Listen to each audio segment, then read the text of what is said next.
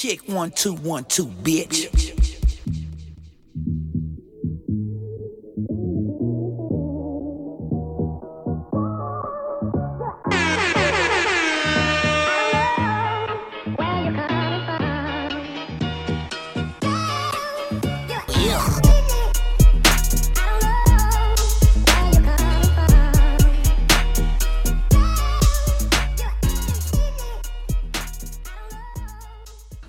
Yo, yo, yo, yo. What It up? is- This is episode 179 179. of the Illogical Sense podcast. This is your boy Busby. Give me a hell yeah! And over here is your boy JC No Hunter. And Martin. Yo, what the fuck is up, guys? Happy 420, motherfuckers. Happy 420, Goddamn right. Baby. Yeah, man. Spark up, light up. Stand up for your rights. Yeah. Just make sure it's in your house, not like them fucking. shit. Just don't, don't be like the MAGA niggas in fucking Sacramento. Ah, shit. Fucking idiots. They can't even call it MAGA. It's everybody, man. Well, everybody, they're all For fucking real. idiots. It's idiots. Yeah. But All it's, it's like a creeds and small, colors. it's like a small p- portion of it. When I saw like the drone shot of it, it's only like it looked like it's only like fifty people, but those fifty people can spread it. So it's like, Yep. hi, whatever, niggas, Spread it into 50 different areas with more than 50 different people at a time. and fifty different area codes with all the fucking hoes, fucking Yeah. idiots. anyway, it's not it's not drift on that shit. That was y'all four twenty. Man, I'm going to tell you like this. My entire week has been fantastic. Really? I only worked twice last week. You made how much? No, I only worked two days last week. Oh damn. I What? was focused on. I was well. I was forced to. First, I was forced to take three days off because I had to get the car repaired. Um, Which shout out to RepairSmith. Round of applause to them. Uh, I w- qualified and I was under that five hundred dollar coverage for the repair, and all I needed to do immediately was just get my battery changed. And then so they swapped swapped out my battery, and then they gave Oh, me a complimentary yeah. uh, oil change. Nice. Um, so I did that, and then they replaced my uh, the battery in my fob key, which I desperately needed.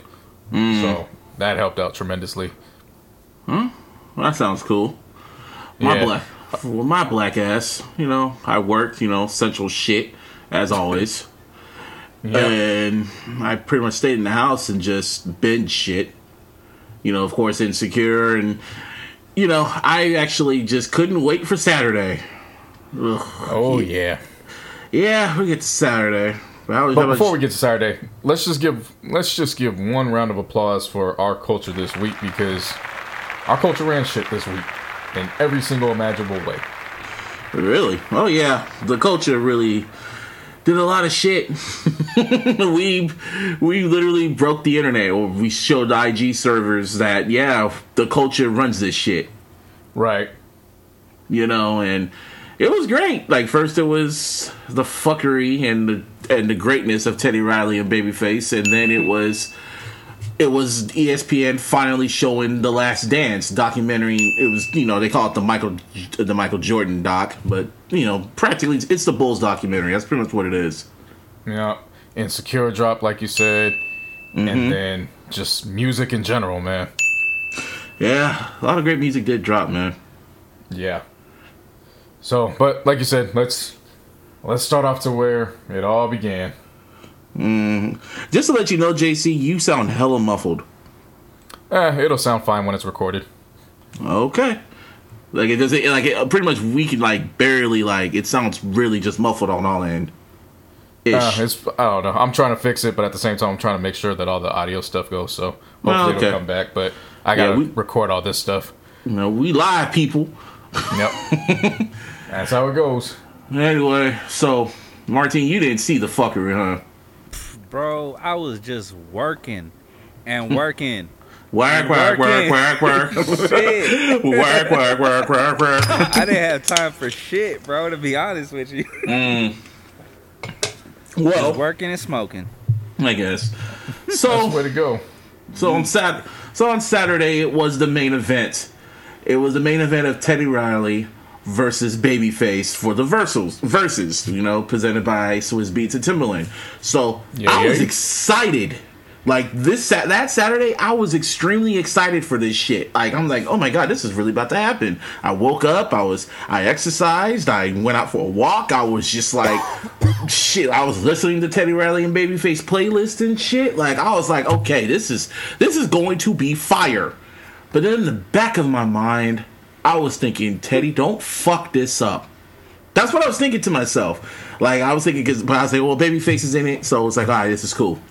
So, mm-hmm. you know, I was looking at the time. I'm like, oh shit, it's about that time. So then, you know, Teddy Teddy Riley was live. So then I go on Teddy's I go on Teddy's IG live, and then I see microphones, and then I mm. see a DJ setup. And he has like a whole Coachella like setup. And I was Concert like, setup Yeah, for sure, look- dude. Yeah, it Pretty looked like a setup from the concert he did with uh, Blackstreet a couple weeks ago when he first Yeah, announced the that's- shit. that's pretty much what it looked like. So I was like, okay. I was like, okay. But then I thought about T Pain's. I remember T Pain and Lil Jon, and T Pain kind of had that uh, kind of not not like his setup, but you know he was kind of extravagant with it. Same with Yeah. fucking Premier and RZA. So I'm like, okay, you know he's trying to put on a show. So okay, okay, Right. whatever. I was like, okay, whatever. So you know, so first Babyface. First, it was just two old niggas trying to figure out Instagram Live. It's just, Which is always funny. yeah, Like, man. sin- it's- sincerely, it's always fucking funny. Like, the older generation technology just does not mix at all. It's hilarious. Yeah, because they were trying to figure out how to get on each other's live and all types of shit, and it was it was just like that's just fucking annoying, man. so then they finally get on live together, baby. Like I and first, because first of all, let's Teddy Riley, this nigga, this motherfucker had a whole setup, and there was hella people in there. Like he's not even practicing social distance at all. Oh, for real. There was No. hella people in there. He had a DJ set up. He had drums. He had like literally a live band in there. And I'm like, he ain't practicing social distance at all. It's like, why can't he just have a laptop and just you know do it there? But all right, whatever. So then you know you see Babyface and he's just in a studio in a nice little ver- like velour suit and he's just chilling. Motherfucker showed up with candles, too. Yeah, with candles, and he was just chilling. And he had a little microphone and his headphones, but he was just chilling. You could tell he was showing his age too, even though he didn't look. How he just turned what, sixty-two 62. ish, fifty-two or What sixty-two? no, he turned 62 last week. Uh, wow, he didn't look sixty-two. He didn't look sixty-two at all. Yeah. That's Black- shocking. Yeah. Black don't crack, bruh.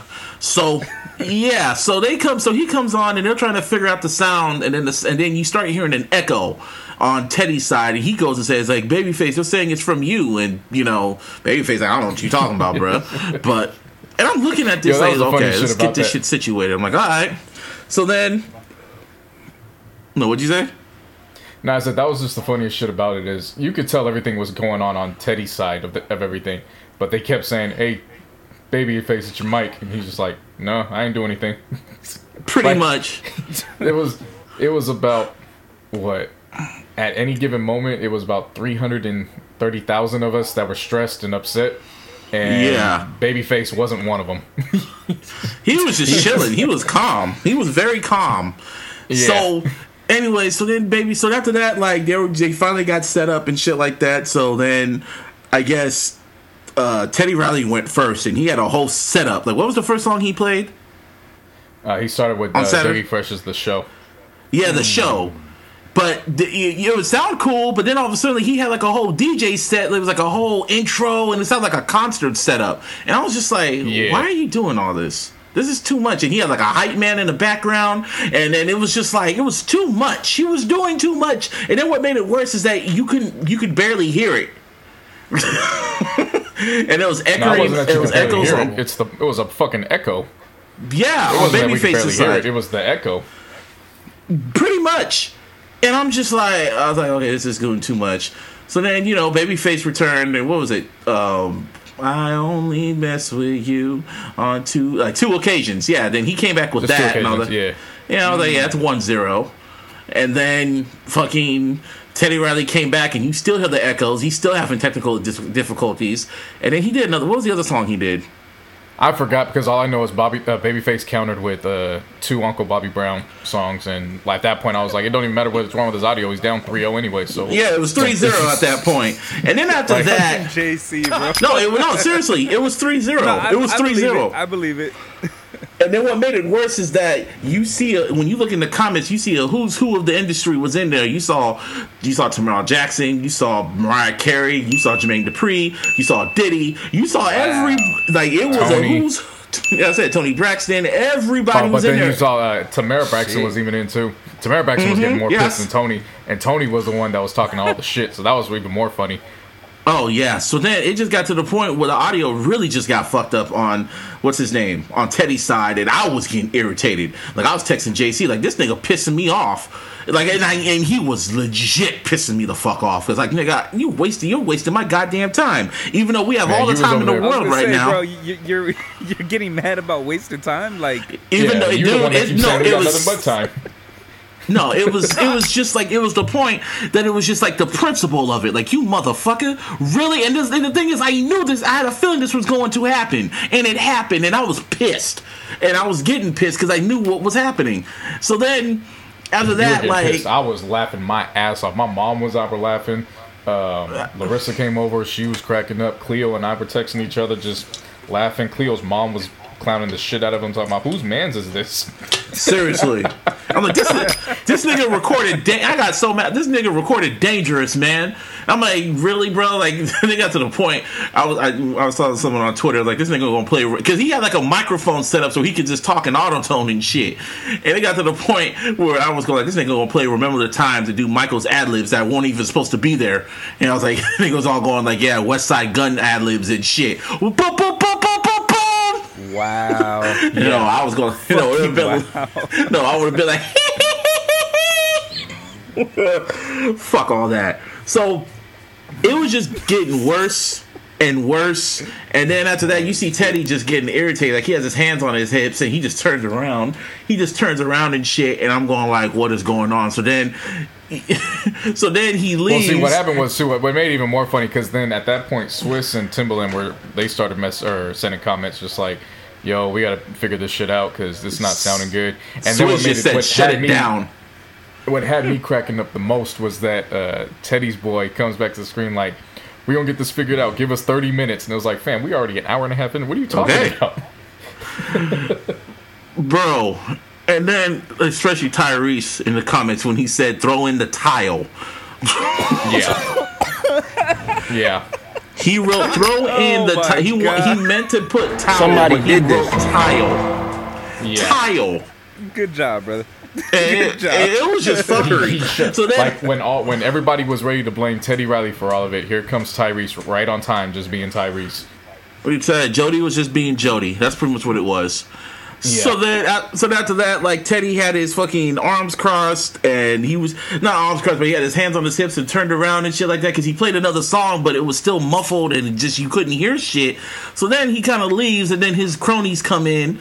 His crony come in and goes on the mic and says, "Yeah, everybody, we gonna take a thirty minute break." Hold up, what? We're gonna take a 30 minute break and be right back. I was like, nigga, what? I threw my Canada dry at the wall. I'm like, what? I, and then I, I was just pissed. And then and then within like 10 and I guess within five, 10 minutes, Babyface goes back on his Facebook and says, you know what, guys? really calm. He's like, you know what, guys? Let's just do this another day. You know, it's everything's just messed up. We have to get it right. So let's just do this the other day. And my God, everybody was pissed off. know Everybody. to me? To- I was like fucking Toni so? Braxton. Toni Braxton was on. I didn't know she was a Twitter. I didn't know she tweeted like that. She was getting gifts and everything. She was like one of us. She was going in on Teddy, and then she was going in on Teddy. Mariah Carey was pissed off, dude. On IG Live, Swizz and Timbaland go on have an emergency IG Live meeting, going like, "Yeah, man, it's just less is more. We shouldn't have it like this. I had to tell them to shut it down." Da da da da da. And then fucking, I saw Young Guru, Jay Z's engineer. He was pissed. It was hmm. just. Man, I was mad. I was, I was pissed. I was so I close. was I, laughing I was, my a, ass off the entire time. You I know what made so- Mm. it more funny to me though? It was the fact that Babyface showed up late, ran three songs, was up 3-0 at that time and still was able to get off in time to watch the 10 o'clock news down in Atlanta. Like Pretty much. that's what made it more funny to me, which was he was late. He still Yeah, came in it was like seven thirty. Yeah, yeah, it ended like at seven thirty, so that's like ten thirty Atlanta time. So he could have literally watched the eleven o'clock news at that time, got in his pajamas and just chilled. He Yeah, and remember that- he just got over the fuck. He just got over the fucking virus too. Oh, for real. Yeah. But see now it, now it makes sense why I understand why you were completely pissed off. You had a whole fucking triathlon getting ready for this battle. Mm-hmm. Mm. It was it was just it, it was it was a lot, and I was just pissed. So then, within I think it was the next day. No, no, no. So then within hours, people f- figured out why Teddy Riley shit was fucked up because this motherfucker was streaming on his own website at the same time. Sneaky. Yeah. He was being very, very sneaky. He didn't tell nobody about it because if you go on their fucking when you go on his Instagram page, he did not tell he did not tell no one to go on the website at all. He said the after party is on TeddyRileyLive.com, but he didn't he didn't highlight the website. He didn't put the it wasn't the stamp wasn't on the logo or nothing. He didn't promote it or nothing. And I was like, what what the fuck? So then I did my research and I looked up this streaming platform and it, it is just like really it has barely over a thousand people. Teddy Riley is the only person that follows it. I look at the website. The website has potential, but it's a no. And it's just like, dude, and then when you and then when you look on the footage of what he was doing, he was being hella sneaky. He had a whole production. And the, Yeah. the sound quality was good. There was editing. It was, it was he was doing too Oh, much. It, it sounded amazing. Yeah, and Yeah. he was trying to he was trying to multi-stream from his iPad and that website. And I- and then mind you, on Instagram Live there was almost like 400,000 people were in there at one time. It, it crept it peaked at like 400,000 until the fuckery happened. Yep. So I was pissed. I was ready to go on here and start going on a whole rant about this nigga because he pissed me the fuck off. Wasted my damn my damn time during the pandemic, which I could have been watching other shit. I could have been doing shit like taking a nap. Or I dude, I was so mad I nearly called into work just so I could work for two hours. Wow. Get the fuck out of here. Get the fuck out of here. Get my mask, get my gloves. Nigga, You stupid. that's dude. Big I, wilding. oh That man, I shit was, was For that real, shit was bro. Funny as fuck. oh my god, it was I funny was as fuck about to to. I was about to delete tracks off dangerous. I was about to delete all the Teddy Riley tracks off dangerous. That's how mad I was. here. okay, give a damn. I was mad. I didn't even want to Oh, listen to. Remember the Time. I didn't want to listen to none of that. I was mad. I was big mad. And I ain't mad. I ain't afraid to say it. So then the next day, Nah, I had, a, I had a good old time. I just mean, I, it was laughed funny. It all, I laughed it all Don't- off. The jokes were flying on Twitter, and then they were you know going all over. Oh, we social, forgot the uh, quote just of the night. media, We- period. We've got the quote of the day from Babyface when he says like, "Oh, how you doing? How you doing, Babyface?" Why, like Teddy Teddy Riley's trying to figure out everything with his whole group. He's like, "Oh, you know, I'm just, you know, I'm just chilling, social distancing. you know, I'm just, I'm just here chilling, social distancing and all that. the fuck? I'm here alone by myself, social distancing and all that." The fuck? Because I'm telling you, Teddy had a whole crew up in his house because he doesn't really believe in the whole shit. He's a 5G believer.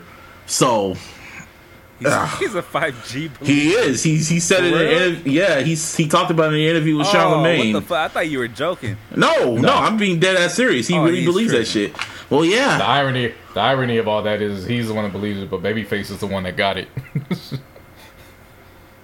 like, ain't that a bitch? yeah. Whatever. So then after that, the next day, Yeah, so next day happened. Um, Swizz Beatz came on and said, All right, we got it all squared away. We talked to both, and we are going to have it scheduled for Monday for 8 p.m. Eastern, 5 p.m. Pacific. And I'm like, That is perfect timing because that is right before we record our podcast anyway. So, what a great way to go into the pod. And as much of a shit show that I fully enjoyed on Saturday, boy was it worth it to just get to the actual battle that we just got done witnessing because that was a clash of the titans oh yeah, of course, because I because when he did it first, I was just like. Okay, let's just do this. So either this is gonna be this is either gonna be great or this is gonna be more fuckery. Either I'm gonna be very happy or I'm gonna be even more pissed off. So either either way, I'm and what, what'd you end up being I ended up enjoying myself. exactly because you know Yeah, I why enjoyed sometimes myself. sometimes Good certain shit is just worth all the all the bullshit sometimes certain things are just Well- worth it Nah, that nah, my time, no. But Saturday, was, Saturday Yeah, wasn't worth time it. is- fam, but if your time today, worth today you was great. Turned in. This Monday For real. was great. Well, niggas, the fuck, ain't got shit to do. So then I was just But like, see, well, that- fuck you, it. you see how he be contradicting I keep Martin? saying I that. know, for real. Yeah, I no, keep saying that. I mean, One minute he'd be like, "Nah, you wasted my time. I, ain't- I ain't got, I ain't got time to be wasted like this." And the next thing is like, "Nah, I got nothing but time. We ain't got shit to do. For like, real. draw a line in the sand and pick a side." Nah, I keep it right. very inconsistent when it comes to shit like that. I done told you this. Anyway, so then yeah, the battle, the real battle, because actually, actually this time Teddy Riley actually he was in his studio by himself, and Nah, he wasn't by himself, but he had a whole lot of less people there. he still had people there. Yeah, I was just like, Yeah. okay, and everyone was telling him, "Don't touch nothing." Just like I said, everyone in the comments said, "Don't touch nothing," because there were times during during it he kept trying to move around and shit and fucking up his phone and shit, and it was like, dude, just chill, just chill. So then it happened. And it was just organic. And it got to the point where i wanted to like score. I was trying to keep score but then it just got to the point where i just didn't care. And i just enjoyed the fucking music. It was great. It was absolutely great. Even though it ended abruptly because no, it got to the point where for one funny part, especially Babyface, his little shade and transitions, them shits were fucking hilarious. Like the part where because there was a time where he was like, "Oh, that's cool," and all of a sudden he takes out a fucking guitar Yeah, What the and fuck? starts and starts There's singing part. "When Can I See You Again." Yeah. There was another part where he uh, he looked at Teddy and he's like, "Oh, I didn't know you did that." See, I'm gonna tell the story real quick. Then he tell the story, and then he goes, and then it just goes into this, and then he played this song. He's like, "Oh, Michael and Jackson." then um, and then uh, Teddy played a remix of one of his songs. I get lonely. Face was like, no, no, no. That that was a re- that was Janet's remix. Blackstreet. I know exactly what remix it was. It was the I Get Lonely Blackstreet remix, and that's why Teddy. No, he was talking about uh, Babyface he was talking about the Janet remix. huh? He was talking about the I Get Lonely, yeah, the I Get Lonely Janet remix. Yeah, the Blackstreet remix because Blackstreet was on Yeah. there, and he was all and Babyface was all like, "Oh, you did that? Oh, you doing remixes? Oh, well, that's cool. I don't do remixes." No, he said I don't know if we, I didn't know we could do remixes, which I had to give credit to Teddy because I was like, "Ooh, face, that means you ain't been watching because we we remixes are definitely allowed in this motherfucker." So he threw some shade, but it was shade that I was like, "Eh, that's not gonna fly with me, buddy," because we've Nah, been no, doing he did- remixes. No, he's saying, "Oh, we can't. I didn't know that we were allowed to do remixes. That's fine. I don't do remixes." And then he just plays his original shit. It was, Yeah, it was a shade. That's time. which It was was wild just- though because he, it was wild because he actually did play a remix because um, Oh, no. every little step, every little step is a remix because the album, the album version sounds a hell of a lot different than the actual single. Like it's actually remixed. So the re- so the single is the Babyface version. No, both of them are the babyface version, but the Yeah. one that got pushed as the single is a it's a remix version. Ah, okay. Yeah, And it was The funny. He got to the point where he got yeah, in those aren't the same. It was funny because he got into his re- he got into a soundtrack bag. He's like, "Oh, I know you gonna play that." Okay, I didn't want to do this, but yeah, soundtrack bag. He's like, "Yeah, this is soundtrack vibes," and he just played something from the Boomerang soundtrack. It was just he he went the album cuts. He he and then he he had time where he edited the tracks to so he could get the bridge in there. like he was playing "Can We Talk" and he got Teddy and he got Te- um, what's his name, T- Ted- Tevin Campbell's bridge on that. I was like, "Oh, you put the bridge on here? Oh, you fucker! That ain't fair." yeah. Nah, there was a select few rounds where I was just like, yo, this is these are two dudes literally just if this is basketball, as soon as one shoots a three down the court, another one just comes down and dunks it and vice versa. Like round three, Martine, round three was Teddy played just got paid and then Babyface countered with Rock Steady. That was round three. Like Jesus criminy. And then it got to round five, like threw me for a loop. Because round five was Piece of My Love versus Ready or Not. And I was like, damn, this is they throwing haymakers at this point. And then just when I thought that so this is what I actually like that Teddy did. Because I think they should they actually should start doing this down the line. Teddy in the second half of the battle, he actually took it to football rules, where it was okay if I'm going first for the first half, let's just switch. So that way, it's the second half of the battle. You do use your songs first, and then I counter the songs. So because the way I had it scored in the first half, Babyface was whooping his ass. Like I'm just gonna call it for what it was.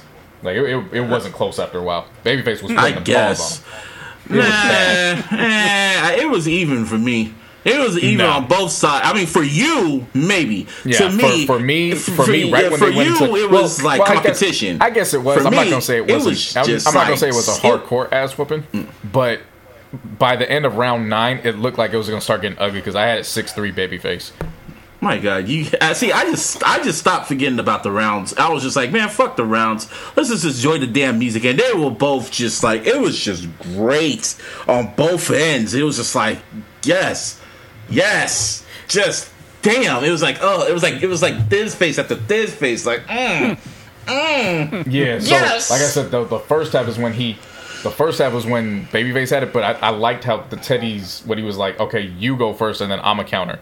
Because once he did that, to me on my scorecard, that's when Teddy started coming back, and he was able to start countering. Like, bro, there's no way going into like when Face did round 13, and then he starts pulling out his guitar, and he starts playing "When Can I See You" live acoustic.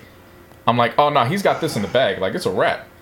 He And then an Teddy asshole. comes back and counters. He counters with "Before I Let You Go," and I'm like, bro, how the hell did he just steal this round? Like he literally just stole the round. And then round 14, the one after that, Whip Appeal comes on, and so I've never told you guys this.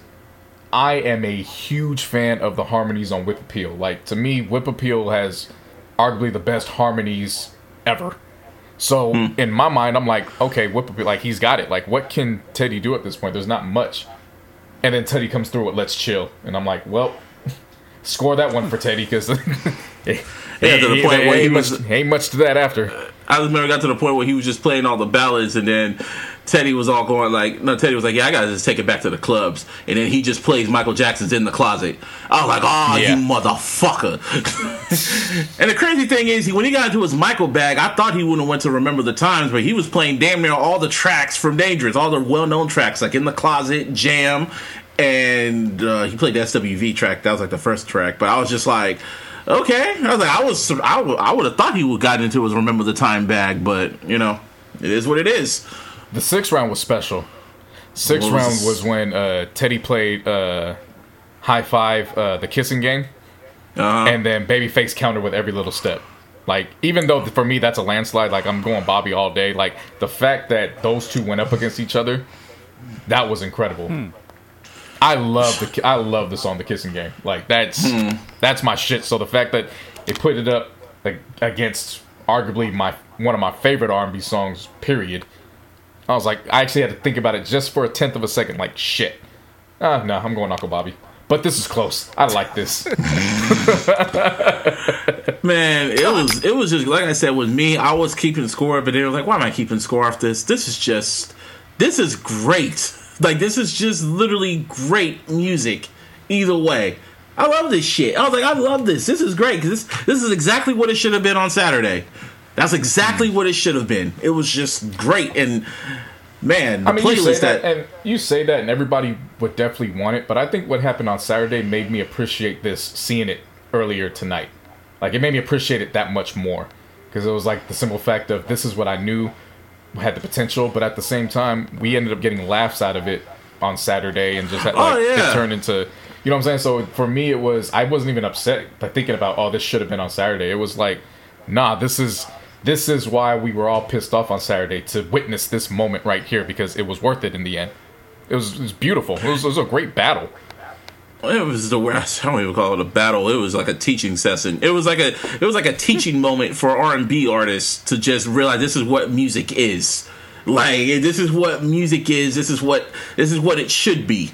You know, this is this is how it is to sing about love and just sing about just enjoying yourself. You know, Yeah. so that's pretty much what it was, and I just just loved it. It was like like you said, it was like what happened on Saturday was a classic Black Twitter moment.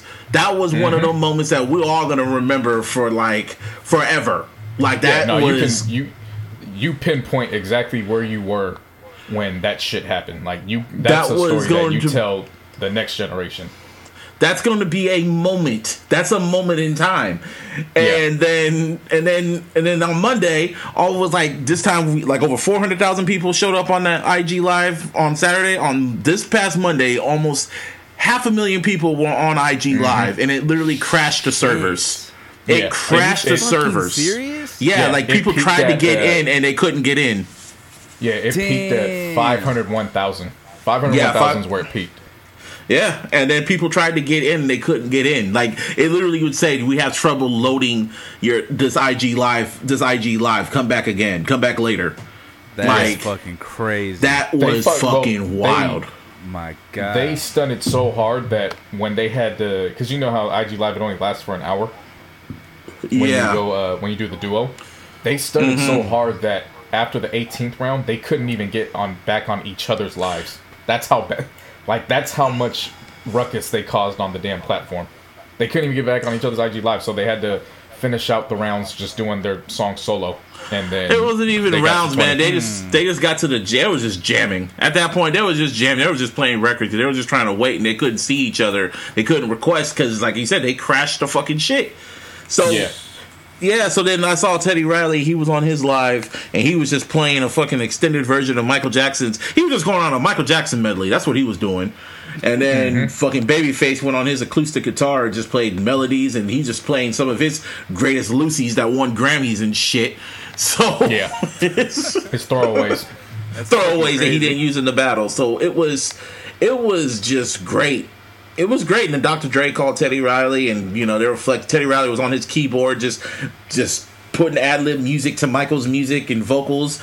It was just that was great. That was just love- great. And then he played "Remember the Time" in the end. It was like, oh, now you want to Yeah. play it. What I enjoyed the most People about this battle used- was I was able to watch it with my mom, and like What'd you say? enjoy it with my mom. I said what I enjoyed most about this battle was I was able to sit and enjoy it with my mom, like Eh. just like See, look at my wanna- mom and be like, "Thank you for just thank you for raising me on this music. I appreciate it wholeheartedly." And then there were 'cause certain oh yeah, yeah, yeah. I feel you. yeah. yeah, and then there were honestly there were certain rounds I couldn't even pick. I just looked at my mom. I was like, "What was the bigger one when you were at the clubs?" And she would give me a breakdown of what which song was doing what at the time. And she's like, "Nah, that one won the round." And I was like, "Cool, I'm going with your word. You were there, not me." Shit. That's cool, dog. I mean, that's good. Hey, man, with me, like my, like I said, my mom introduced me to both Teddy Riley and and Babyface with their music. Like Babyface with the with the Waiting to Exhale soundtrack, Teddy Riley all over the Dangerous album and New Jack Swing and shit.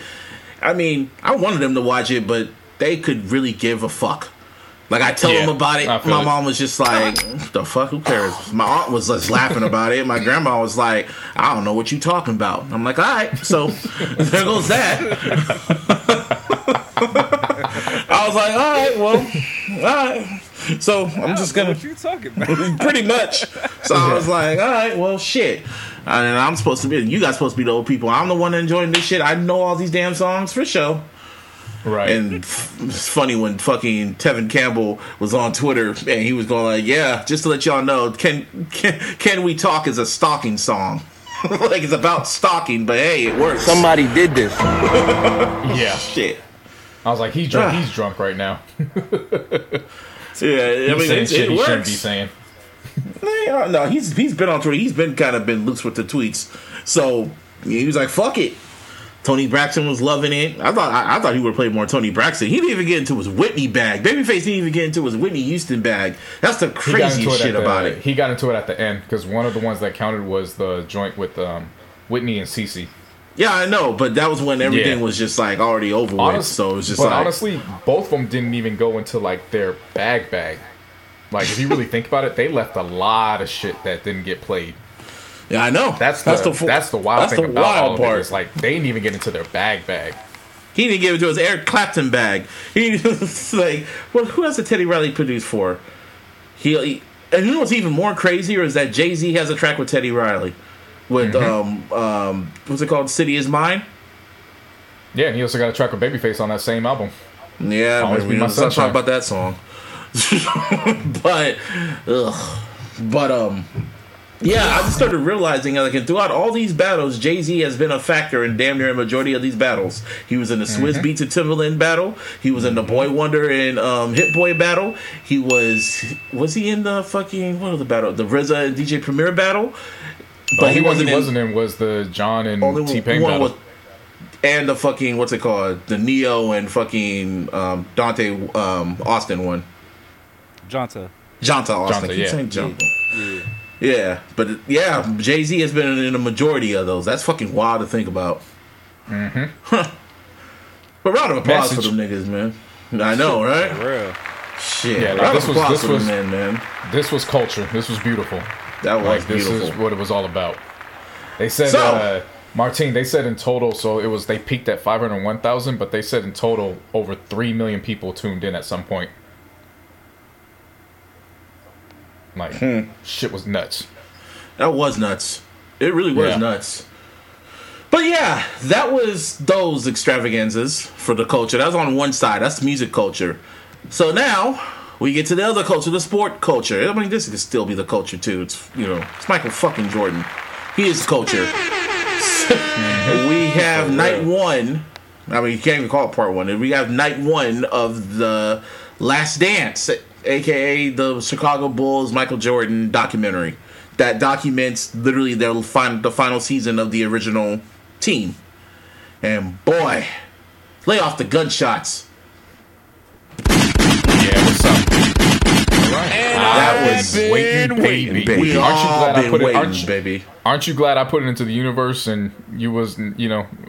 I told you to be waiting shit. patient. I told you to be patient. All I told you was to be patient.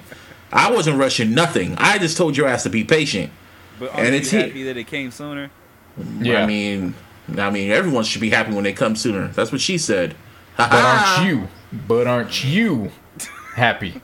We ain't talking about everybody else. We talking about you. Yeah. Oh, Dude, I told your asses I'm patient. I am patient. I, I'm, I've been happy if it would have came now, or been happy if it showed up in June. Either way, whatever. It's here. Anyway, But the way you was talking, your weekend Nigga, got I fucked up because you- of Teddy Riley. For real. all because my Saturday because got the- messed up. So No, no, no, no, like- different. There's I- a I- I felt difference. like you would've my appreciated it Saturday, my Yeah. Saturday got messed up because because of that. My Saturday night in my enjoyment, the principal got messed up. Sunday was great. I watched fucking. I watched The Last Dance and Insecure, but I, like I've told you, when it came to The Last Dance, i all I kept telling you was to be patient about it, and it will show up when it shows up. Now it's here. But anyway, this was just they only showed two parts, but man, it flew by. They talked about a lot of shit. But so first much off, information. So much information in such a short amount of time, and they have barely scratched the surface. That's what's crazy about it. what's the GM's name? Jerry Krause. Jerry Krause. So, yeah, Bring so your ass of- to the stand.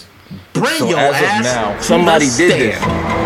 As of now, we basically, I mean, the story centers around Jordan, of course. Like he's the one that's had all the the footage and all that. He's the one that came up and said, "All right, it's time to do it." So it's always going to center on, center on Jordan, but they also have Scottie, Phil, Steve Kerr, um, a lot of people.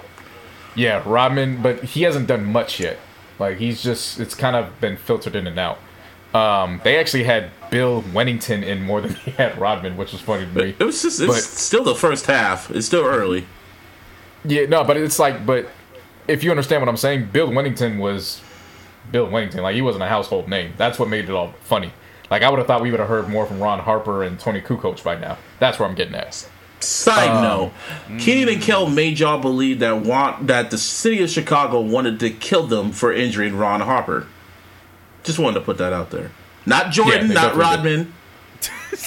not Jordan, not Rodman, not Pippen, but Ron Harper. Hey man, Ron Harper. Well, yeah, Ron Harper dope, was bro. important. Ron Harper Like, had defense, and it was his would job to you- get the but ball would to a Jordan. whole city- sweet about Ron Harper though. But would the whole city want Yeah. to kill you? But would the whole city want to kill you over that At over him? that time, probably. Yeah, because you're fucking with a guess. bull. Yeah. It's it's They it's made not you that believe that shit. I was like, word. All right. Well, no, it's you gotta understand. It's not just that. Like, even though the whole story's fictional, like we get it, but the whole premise of it was you fucked with a bull who, you know, Yeah. bulls were untouchables. That's what it was. Anybody that had a Bulls jersey or was in the organization, they were an untouchable. That's how it was presented, and it was true. If it was Like, Jordan, they would have fucking they would have lit that no, they, whole they would have shit- been they dead. would've They, would have been whole- dead. Like Yeah, they they wouldn't have made it. Minutes. Yeah, yeah, in seconds. For real. But anyway, Yeah, it, there would have been no more Kenan and Kel. It would have been Josh and Lori Beth. That would have been the new show. pretty much. Yeah, but so then they had, uh, well, of course, rest in peace to Jerry Krause. I, um, so they only had the footage of him, obviously, since he's no longer here, but then they have uh, the owner uh, Jerry uh, Reinsdorf, so he's predominantly in it too, and just the disconnect from the front office to the players and the coaching staff was just like It was how wild. did they manage? How did they get this done? Because there's no way in hell they would have got this done if social media was around. There's no way in hell. Oh man, they wouldn't have. They wouldn't have got to that six ring. They would not have gotten to that if social media was around and First Take, Undisputed, all them fucking analyst shows were around. They wouldn't have gotten to that six ring. There would have been no chance because there was so much. This there was so much tension within that organization. First off, what's his name? How do you say his name again? Jerry what? Jerry Krause. Jerry Krause. This man told Phil Jackson straight to his face that 1998, 98 was a 97, 98 year. Yeah, that year. Well, the, the set, let's, let me let me set it up for you, Martine. Mm-hmm. They didn't even make it out of the the fifth championship ring celebration. They didn't even leave the arena before the media started talking about what was rumbling but from the front office about the 97-98 season.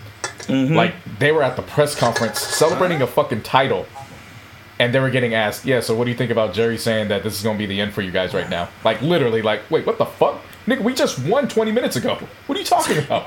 Yeah, For they were they were literally just questioning. They were trying. They were literally just questioning Jordan about that whole season and shit like that. And Jordan was like, "Dude, we just won the fucking championship. Why are you questioning us about this right now? Like, are you serious?" But this is what got me. Phil Jackson walked into that office, and Jerry Christ, whatever his name is, Swackhammer. That's what we're gonna call him. He's Swackhammer. Swackhammer, I mean. Swackhammer told him flat out that this is your final season. I don't care if you go 82 and 82 and 0. This is it. And Phil Jackson was like, "All right," and walked out. That's all he said. All right. And I'm like, what? My jaw dropped when I heard that shit. And, uh, and then they showed the quote that fucking Jerry Christ said when he said that players don't win championships, organizations do. And I'm like, nigga, what? Yeah. What? Yeah, that one I, I don't know, man. I don't know how the city of Chicago let that man. I don't know how the city of Chicago let that man walk. That That was one of my questions you- of the night on Twitter. It was like, how, Did how you- did he maneuver? And then somebody, uh, somebody from Chicago, they were like, oh, because he was basically like a made man. He would flaunt his face like Joe Pesci, and nobody could do anything about it. And I was like, oh, well, That makes sense. That. Yeah, All right. Makes sense. I mean, they they Bull fans did say, and they and they highlighted it on the fucking on the documentary that he knew how to draft, he knew how to maneuver during the offseason. he knew how to get the right players and trade the right players just to build the right team. He knew talent and he knew how to build. Oh So yeah, was let- I want to. I want to make that very clear. Jerry Krause is no was no scrub at his He ain't job. no Like, sucker. he was No, I'm- he was very prolific. The problem was was that it was his ego. It had Yeah. to be about Yeah. him, and he Yeah. had, Had to to be, be his way. Success. Yeah, his way. He wanted the credit. He wanted Right. the credit, not Yeah. just Jordan, not Pippen, not Phil Jackson. He wanted the credit for building the fucking team. He wanted it, and if he couldn't have it, he was just like, "Fuck y'all." And what's even funnier is that Pippen and Jordan, they were just no, mainly just Jordan. They were roasting his. No, no, it was both of them. They were roasting his ass on the daily. They were even every time, like you thought what Harbaugh said to fucking Jed York was fucked up. Jordan looked at the, they have it on footage. Jordan looked that man right in his eye and said, "Oh, you gonna do some layups? Oh, okay. Yeah, it's lower the rim for you because he's Yeah. hella short." said that to his face, and he didn't say Yeah. nothing. He just looked at him like, "What the fuck you gonna say Uh, to him?" We'll get into Pip in his we'll get into Pip in his entirety, but Pip was so fed up with him that he called him a fat fuck on the bus Yeah, in front of everybody after a game. Like he was just over Mm-hmm. his shit. Like he just did. They like they just had no respect for him after a they no period. no players had respect for him. That's what it came down to. Nobody had respect for him. Yeah, it was just we just have to deal with you because technically you're the person that is responsible for conducting what the roster ends up becoming. So we mm-hmm. just have to continue putting up with you. But understand, you don't run shit. We run shit, and yeah, that's where the that's where the internal struggle happened. it was wild. That was wild to see. But when it comes to this series, part one, and pretty much the whole premise is that they're highlighting the last series, but they're going back in time, showing when Jordan got drafted, showing no, showing his college years, showing when Jordan got drafted. You know, they keep going back and forth and shit like that. which Basically, is yeah, they're they're Yeah. basically setting up who was Michael Jordan because like I was telling you guys before we even started recording, it didn't dawn on me until I was watching this. Like, oh wait, there's actually college kids that know nothing about this man and what he did. Like, Yeah. they they just don't know. Right. Yeah. Um, so that's Oh what yeah, the pretty much. that's what they did for this. and- yeah, that's what they did for the first two episodes. It was basically who is Michael Jordan, and then when you just get the insight of what makes him tick. Nah, Mm-hmm. two uh, two episodes. I I understand everything 100. percent I now know why he is that so damn competitive. It started in his family. yeah. Yeah, His, pretty uh, much from his- his dad. Yeah, his brother Larry was pretty much the the golden child in his dad's eye. His Mm-hmm. dad would tell him go get a screwdriver, and he'd come back with a wrench, and he'd look him look Jordan or Mike on his eye and be like, "Boy, you ain't gonna be shit. Go in the house with your mama." Like literally, just told him to his face. Like Pretty much. Pretty much. Surprised he didn't slap the shit out of him. He would ridicule him and and pretty much tell him to be at his best. Yeah, And it was, uh, just like, it wow. was him. Yeah, it was him, his brother Larry, and then his other brother. I forget who his name was. Um, they would get into fist fights in competition. Like they they all couldn't stand losing. It wasn't just him. His whole family they can't stand losing. So they would get into fist fights afterwards. Like I completely 100% understand where the hell he was coming from now. I I totally get it.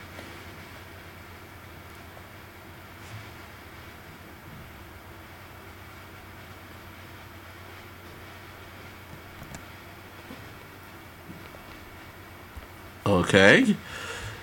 Do you hear me? Yeah, yeah, you hella just got like dark. Like it just Yo, didn't. I didn't. Yeah, I didn't hear. We were trying to be dog. quiet because you were talking, and then it just got all staticky and shit. Yeah. We Yeah, live, I muted people. And I came back. Um, but no, but basically what I was saying was, basically what I was saying was, I get it. Like I understand why why he's so competitive now. It's clearly understandable. I mean, I kind of understood it from jump about who he was. It was just like this is just who he is. It was encoded in him. I'm like, I was like, duh. And then hearing, Yeah, seeing how his family is, I was like, yeah, Nah, that makes not, sense. Not, not to that ex- not to that That's extreme. Like to his say. dad Like, lit. this gave examples, though. You, Yeah. what you guys was- are telling me. we yeah we knew who he was. I knew he was competitive. Yeah. I just didn't Oh know yeah, why. exactly. but you didn't know how. Like, that's like, what I'm. That's why I'm Yeah. getting at. Like his dad literally told him, "You're not gonna be shit." Literally Pretty said much. it on camera. Mm-hmm. pretty much. And it was just crazy. And then it, it was just wild. And just seeing how he is, especially in his rookie year, how he really was just like an alien. He was literally an alien in his rookie year. That was it was just like, can you imagine if that Jordan came in this in this era in the NBA, he would still be they'd be looking at him like, who the fuck is this motherfucker? Uh, my favorite story from his rookie year was the traveling cocaine circus. That was hilarious. Boy, that was my favorite story from his rookie year. What the fuck? Motherfucker said he was in, they were on the road, walked up to one of his teammates' door. All of a sudden, he hears scrambling, like, "Oh, hide it, hide it!" And he was like, "Who is it?" He goes, "It's, it's Mike." And they go, "Oh, it's just rookie. Let him in." Walked in there, said the whole team was doing cocaine. Pretty much there was coke here, there was weed, there was coke here, there was weed here, there was girls over here. Yeah, man. Wow. yeah, bro. It was it was Jordan was just laughing about it. Like he was like, "Who told you that?" He said, "Was yeah, he was like five. He was like five drinks in at that point. Like you could. it was like Rick James status, and he was like, "Is it is it accurate?" He was like, "Well." yeah. and they was like, "Well, who did it?" And he goes, "Well, I didn't do it, but the whole team did it." Pretty much, it was practically the whole. He just dry snitched on everybody. yeah. Fuck. But there was some in- instances when I was watching this and I was seeing like I was kind of kind of putting it on how other players are, like how Kobe is, how fucking who else or was how Kobe was, and then I was trying to think who else would I see like in Jordan. No, it was just Kobe. I was just like, that's how Kobe was. Kobe acted legit like Jordan, huh? And it was Yeah. funny. Oh my god, it was funny looking on Twitter and seeing all the bronze sexuals in their feelings. It was hilarious. That is a sickness. Like They legitimate sick. sickness. Like I know they're in their feelings because they had the same expression as I did. We are only on episode two and we haven't even scratched the surface yet. Yeah, everything that Jordan was doing, and then, and then how Jordan got the sixty three point game when he when he scored sixty three points in his sophomore year in the NBA, his sophomore year against the Celtics against foot. After breaking his fucking foot Yep. against four against the Boston Celtics, Larry Bird and all them, and Larry Bird just said flat out, that wasn't Michael Jordan. That was Jesus. That was God dressed up as Michael Jordan. One of the most famous one of the most famous NBA quotes just in history. Like that She's- quote has floated around. That soundbite has just floated around ever since he said it. Like it's just, yeah. And then, but see what I what I enjoy too. Like shouts out to the editing because what I enjoy too is when he stepped foot on that court. The first thing you hear is LL Cool J's "I'm bad" I'm and the bad. build up to him taking the first shot, and then Mm-hmm. it's just nothing but his highlights, and then "I'm bad" playing in the background. Yeah, it was perfect. It was, and then they had "Don't Sweat the Technique" playing. I think in the earlier, yeah. Oh Oh, yeah, the sixty-three point game. I was just sitting there like, my God! And he's he's just this is his second year. You thought what's his name? Patrick Mahomes was crazy. This shit is just like. Can you imagine if we saw that shit now in this era? It, Yeah. And he did this shit all over LeBron and them, and it would have been like, who is this motherfucker? And he didn't, and you- mind you, he didn't have Pippen, he didn't have Rodman, he didn't have nothing. And they said after that season, the Bulls front office is like, we got to build a team around him now, now, now. Yeah. you know, there's I, I said three six Mafia was sick. There's always gonna be one fan base that's always more sick when it comes to Michael Jordan. And that's always gonna be the Portland Trailblazers fan base. Yep, When you have they to have every single time every single time you have to relive they draft of them drafting Sam Bowie because in their minds, well, we already have Clyde Drexler, so we don't need another guard. Fam, what? Like in Yeah. today today's league, you get fired for that. Like, what are you talking about? Getting another guard? Just stick them both on the wing. What are you talking about? Pretty. But Yeah, you know, it- it different, just- different NBA at the time because you know it wasn't just their front office. Who was it? Uh, Walt Frazier, several others saying, "Oh yeah, MJ ain't gonna be shit. You know, you got to be seven foot to be shit in this league." Yeah, What- you, what and he's only six six. He's just six six. He ain't gonna do nothing to us. Like, Yeah, what? like I said, It- like I said, I fully understand why he is the way he is because when his dad said if you tell him he can't do something, he's gonna take it personal and he's gonna go off. So, and then seeing all those prominent NBA players saying, "Nah, he's not. He's just gonna be a regular guy, whatever." Like, fam, the whole NBA, aside from a few like Magic and and Larry, saw it. So everybody else saying, "I ain't gonna be." Okay, bet. Let me let me just whoop your ass a few times. Yeah, let me let Let's- me just let's make it prove to you clear. who the fuck I am. yeah.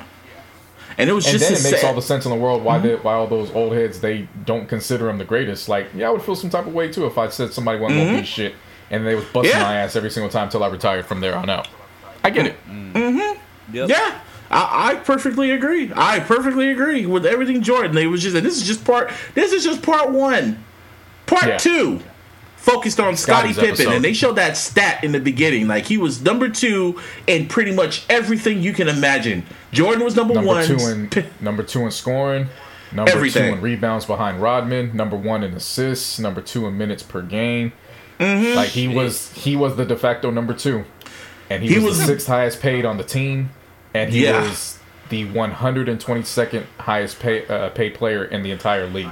122. And I was like, I, that's where my face went. Hold up. What? And then they went his whole backstory, how he grew up in poverty and all types of shit. He didn't really have shit. So it was kind of like whatever. But then when they Shit, started I didn't just- even know he. I didn't even know when he got to college. He started off as the equipment, the equipment manager. The only They- reason why he actually got the scholarship is because there were a few guys that couldn't make grades, so they lost their scholarship.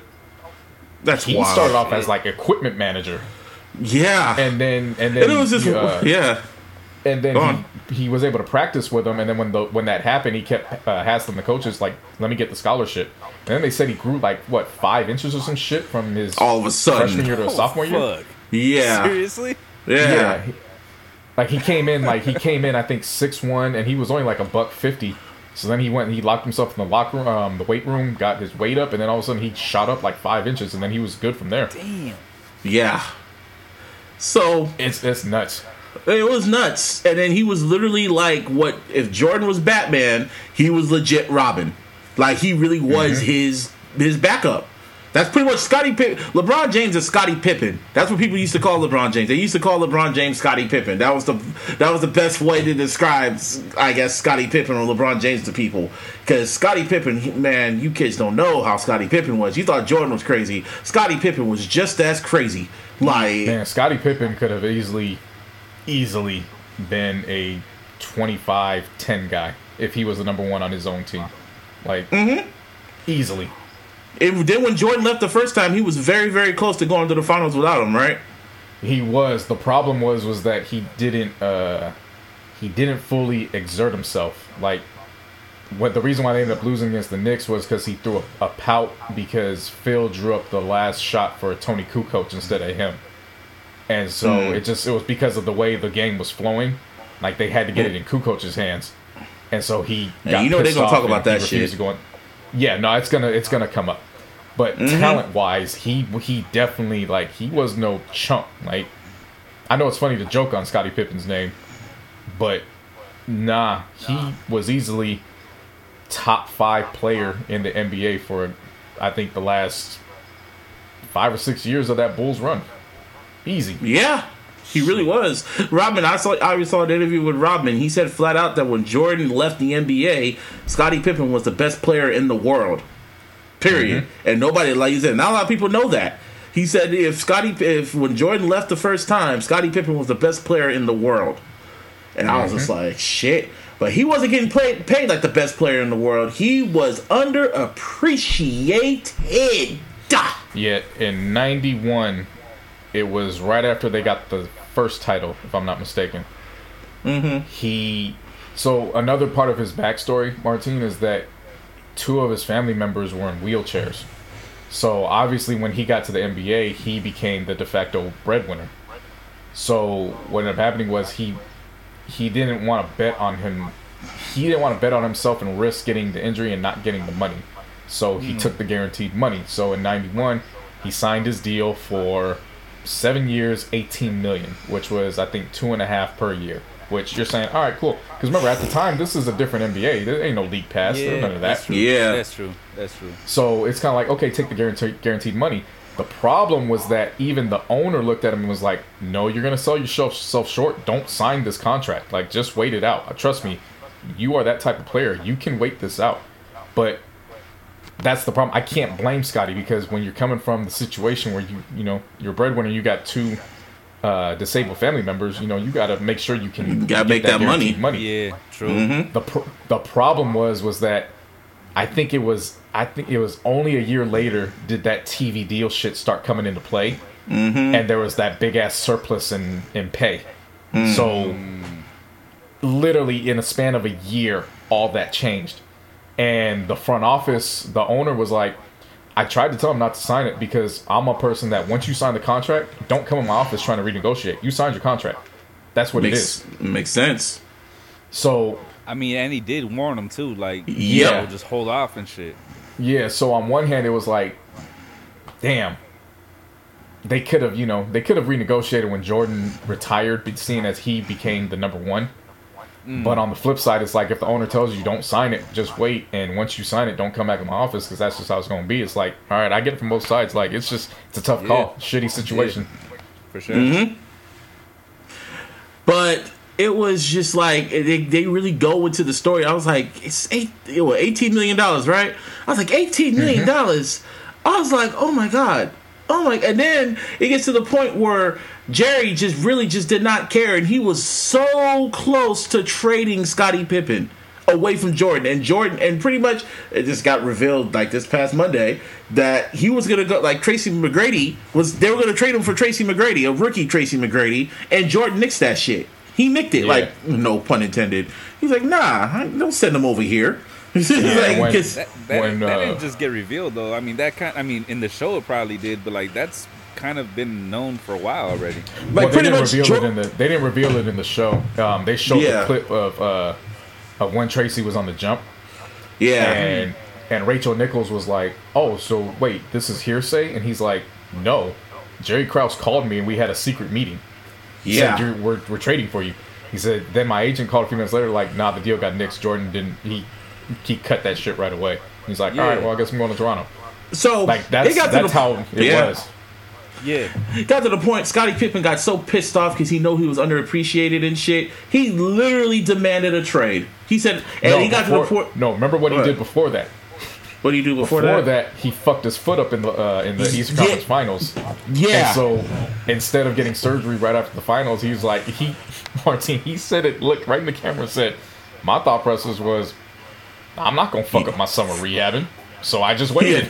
He says, "I ain't gonna fuck up my summer." He straight up said it flat out. He ain't gonna, I'm gonna fuck up my summer. The fuck? Fuck you thought. The fuck you! Thought I'm gonna get this ring and then I'm gonna fucking party. Then I'm gonna get the operation. Got me Yeah. all fucked up. And if there was evidence, if there was ever evidence of two Americas, MJ was the one that called him selfish for that, while Phil Jackson was like, "Nah, I supported him through it because I understood where he was coming from." So no, you know, it was, we just had to adjust to it. Yeah, And, and, it like was he like, wow. he literally demanded a trade because he was pissed off at Jerry, and he literally cussed him out in the bus, and everybody was Yeah. looking at him like, "Oh shit." Phil Jackson was just like, Scottie, you need to chill. He's like, fuck that shit. And he left the bus and he just told an- a Chicago interview uh, analyst straight up, like, you're never going to see me play for this team ever again. Ever Yeah. again. And my jaw dropped. And I just thought to myself, like, if social media was around, he would have left. Could you just imagine social media when that was around? Because they because I remember the um because they showed that the um that the Bulls were losing. They were they, they were on an zero and four like losing streak. Yeah, they, they uh, yeah, that that was uh, I knew that because of the um, I mean, obviously I was watching ball at the time, but the the Bulls championship, you know, these you have the championship VHSs at the end of the season. yeah. Yeah, uh, one of my friends had it, so we were we would always watch it, and yeah, no, that was the biggest thing was they came back ready to celebrate, but Scottie was out for like the first three months, and they got their asses handed to him for like the first month. I think in November, I think they finished November like nine and seven, and that was only because they came back from being down, I think four and seven or some shit like that. Now, can you imagine social media if it was around that time? Can you imagine the narrative that would have been drawn? Could you say like, "Up, Jordan needs help"? Up, Scottie, Yeah. they're not appreciating Scottie Pippen, and Oh, Sc- yeah. Scott, Scottie Yeah. would have been reading that shit. He would have been just like KD, reading all that shit, watching what the analysts are saying on ESPN, watching First Take, watching Undisputed. He he would have been filling up his head, and he would have, and he probably would have left. Oh, He I'll take a he- step further.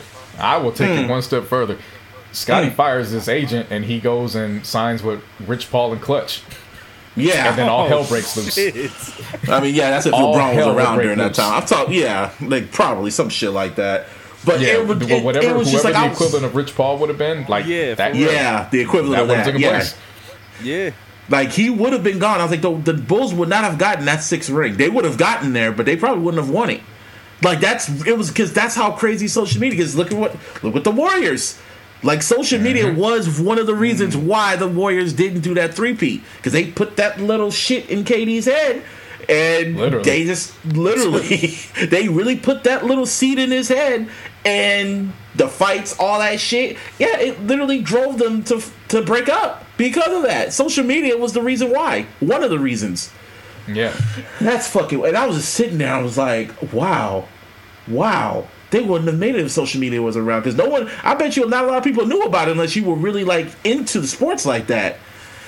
Mike, and that's Yeah. what just blew my mind. And that was just the second episode. It left on a cliffhanger, saying Mm-hmm. you know that Scottie was gonna Scottie wanted to leave and shit, and then just leaves like that. And I was just like, that's just two episodes, and I'm already full.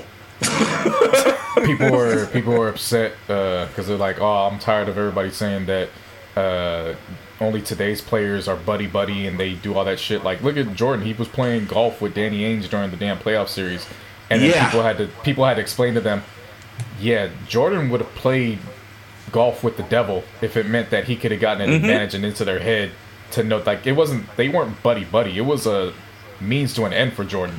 Like it, it wasn't about that. He was trying to do like get in there and try to get in your head and figure out what the hell he was able to do. And that Yeah, was right before the much. 63 point game. Right. Yeah, pretty much. He'll play golf with you, but ain't, ain't nothing. Per- it's, you know, I ain't your friend. He's just trying to It's kill like he's trying to find a weakness and shit.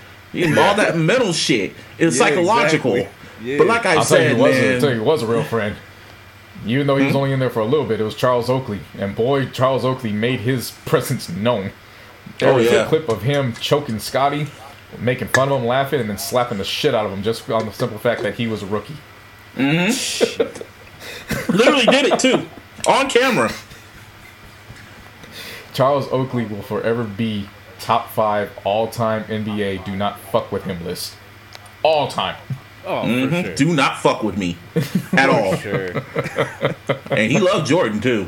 Like anyone He that talks shit does. about him, he'll fucking give you the fade.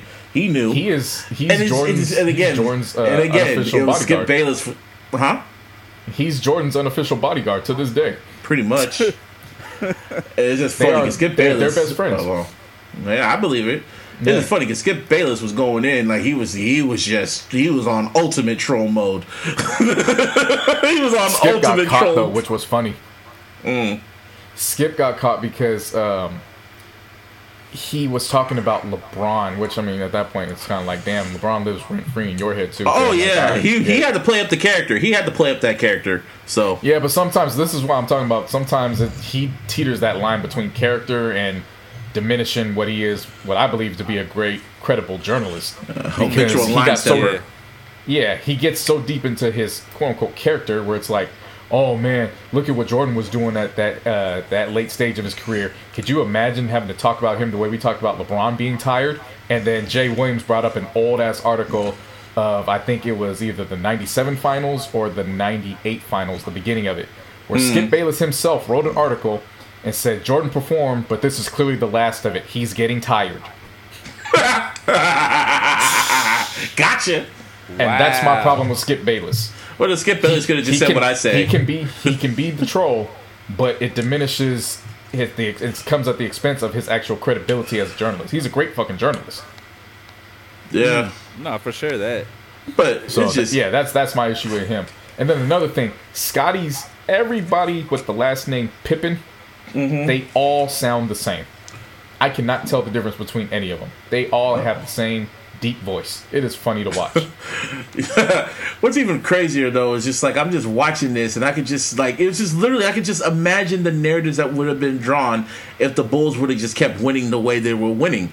Like they really I could just see people just saying that Jordan's overrated. I could see people saying that Pippen's better than him. I could just like the pretty much the shit that Kobe was getting during that time period, like when he was when he was playing and shit, that's that would have been Jordan. They would have been saying the mm-hmm. same shit.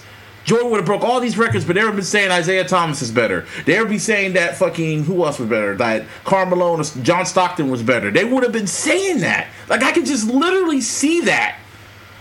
Man, that's how crazy social media is. Like I can see people saying that shit. There's just there's times I really wish from 1984 on is when you mm-hmm. just drop social media, the TV contracts, the league pass. I just wish you could just drop it right into 1984 and then just go from there. Man, that would have been a whole lot of shit. East Coast, Yeah. West Coast feuds, all the fucking, all that. That's like I said. This was just the first two parts. Now, the internet's going to internet, and apparently, um, the whole series came out overseas, like on Netflix overseas, because this is a joint venture between ESPN and Netflix. And mm-hmm. apparently, episodes have already came out on like on Netflix in other countries and shit. So apparently, the internet's gonna internet. They got the episodes, and it leaked all ten episodes. Oh shit. Yeah. And it's out there. I mean, you y'all could look, y'all could find it. But it's just like I was thinking about, it, like, should, would I, should I watch all ten episodes now? If I had, if I had it, would I watch it? And I was like, nah. I, I'm, I'd rather just wait because this is a special. This is a special documentary right here, man. This is like showing literally the greatest team in basketball history, one of the greatest teams in basketball history, and we're getting all access to them. Shit, some folks I were saying, had it- fu- If I had it, I don't think I would binge the entire thing in one showing, but I definitely would still follow the premise of do um, two episodes a night for five nights. I Mm. definitely would, and then and then turn around and then watch it with everybody else, and then get in the conversation. I think that's the dope thing about uh, the people that are they ha- that have the links. They're Mm-hmm. all agreeing. They're like, "Yo, this isn't like Power, where we're you know you have a few hours on on demand and let's talk about it." Like, no, fam, we have the leaks. Like, we have to shut the fuck up and wait till it gets shown. For like, you can't talk about this. So I do appreciate that. Yeah, I had to tell Low Key, my boy Low Key on Twitter. He was all because he was saying, "Oh, y'all gonna like episode three about Rodman and that," and I was, and then I put up the Drake, the Drake gift, like, oh, and he was like, "All right, man." He's like, "Okay, man, don't do that." I was like, "Oh, you telling us about the episode?" But pretty much episode three for well, I guess part three and four, who knows? But three is gonna focus on Rodman and the Pistons and how they were the thorn. They were the, they were Jordan's kryptonite at one point. And oh man, I That's just like going how to- it's. Yeah, no, it's gonna it's gonna be it, have you ever seen uh, the Jordan rules, the 30 for 30 on that? Oh yeah, I've heard about that. Yeah. Yeah, this is if you've seen the Jordan rules, now the only thing that's going to change is you're just going to see it from their perspective instead of the Pistons' perspective. Like the Pistons, the Pistons' perspective, they made him appear to be the biggest asshole. Like we have to shut him down. He is pure evil as far as Detroit is concerned. Like now you just don't mm-hmm. see it from from the flip. And then what I love is I figured out right from jump. I was like, oh shit, it's gonna be Rob- wait. They're gonna use Rodman as the centerpiece for not only the Jordan rules, but they're gonna tie it into how he was actually the one that kept the team afloat while Scottie was out during that last season. I was like, Yep. this is gonna be fucking nuts. Like they're gonna be relying on Rodman to be the level The narrator. Yeah, the one in the middle. Yeah. Oh yeah, it's gonna be, and Rob and Rodman already has his thirty for thirty, so they don't really have to focus mm-hmm. on him like that. But Yeah. It's just like wow. And then I just realized like, dude, they're gonna talk about when Rodman went to. They have to talk about when Rodman went to WCW during the finals. Like that's part of mm-hmm. history. He Yeah. he literally wrestled. He went to Nitro during the finals. Him and Karl Malone during Yeah, the finals. I remember And, that shit. and WWE has their own little doc out thing. I, sh- shout out to people at WWE that knew this documentary was coming because they already have a documentary about that on WWE Network, focusing on how they got Karl Malone and Rodman to show up. Like Hogan was saying, like, yeah, I got fucking, I got Eric, I got fucking Phil Jackson calling me, cussing me out, and da da da da da. Like, where's my player and shit. oh shit. And Rodman said, like, he asked, they asked him how did Jordan feel about it. He was like, hey, man, Mike, Michael didn't care. He didn't care what I did. As long as I showed up on court and just delivered, that's all he cared about. Right. I was just like, they're going to have to talk about that. And again, it's like WCW, like Eric Bischoff again is going to be mentioned in this. He's he's he's etched in history.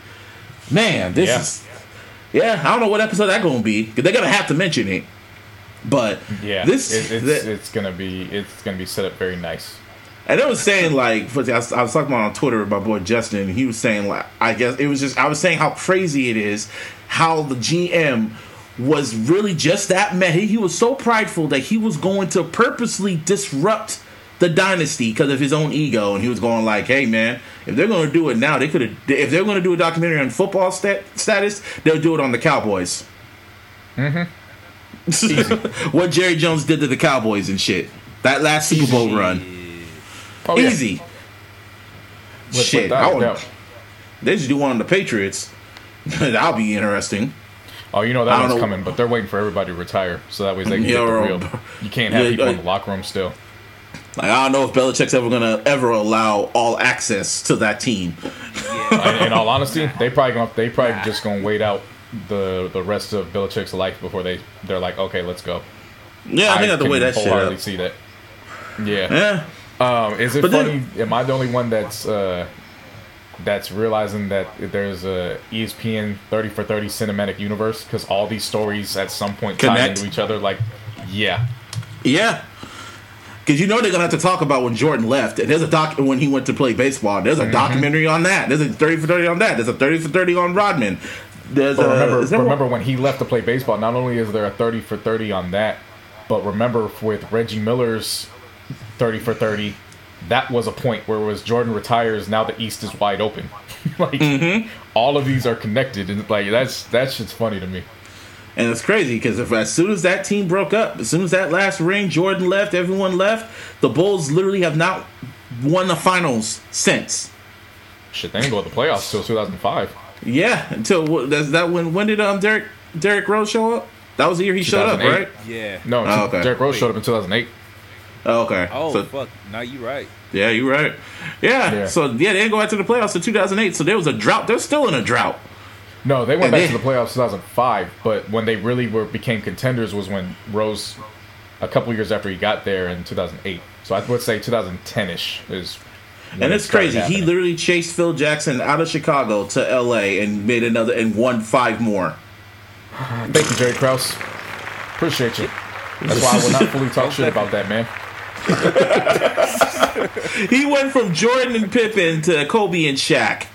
Like Yeah. what? And got five more. I did make fun of one of my uh, one of my friends online, and I was like, Mm-hmm.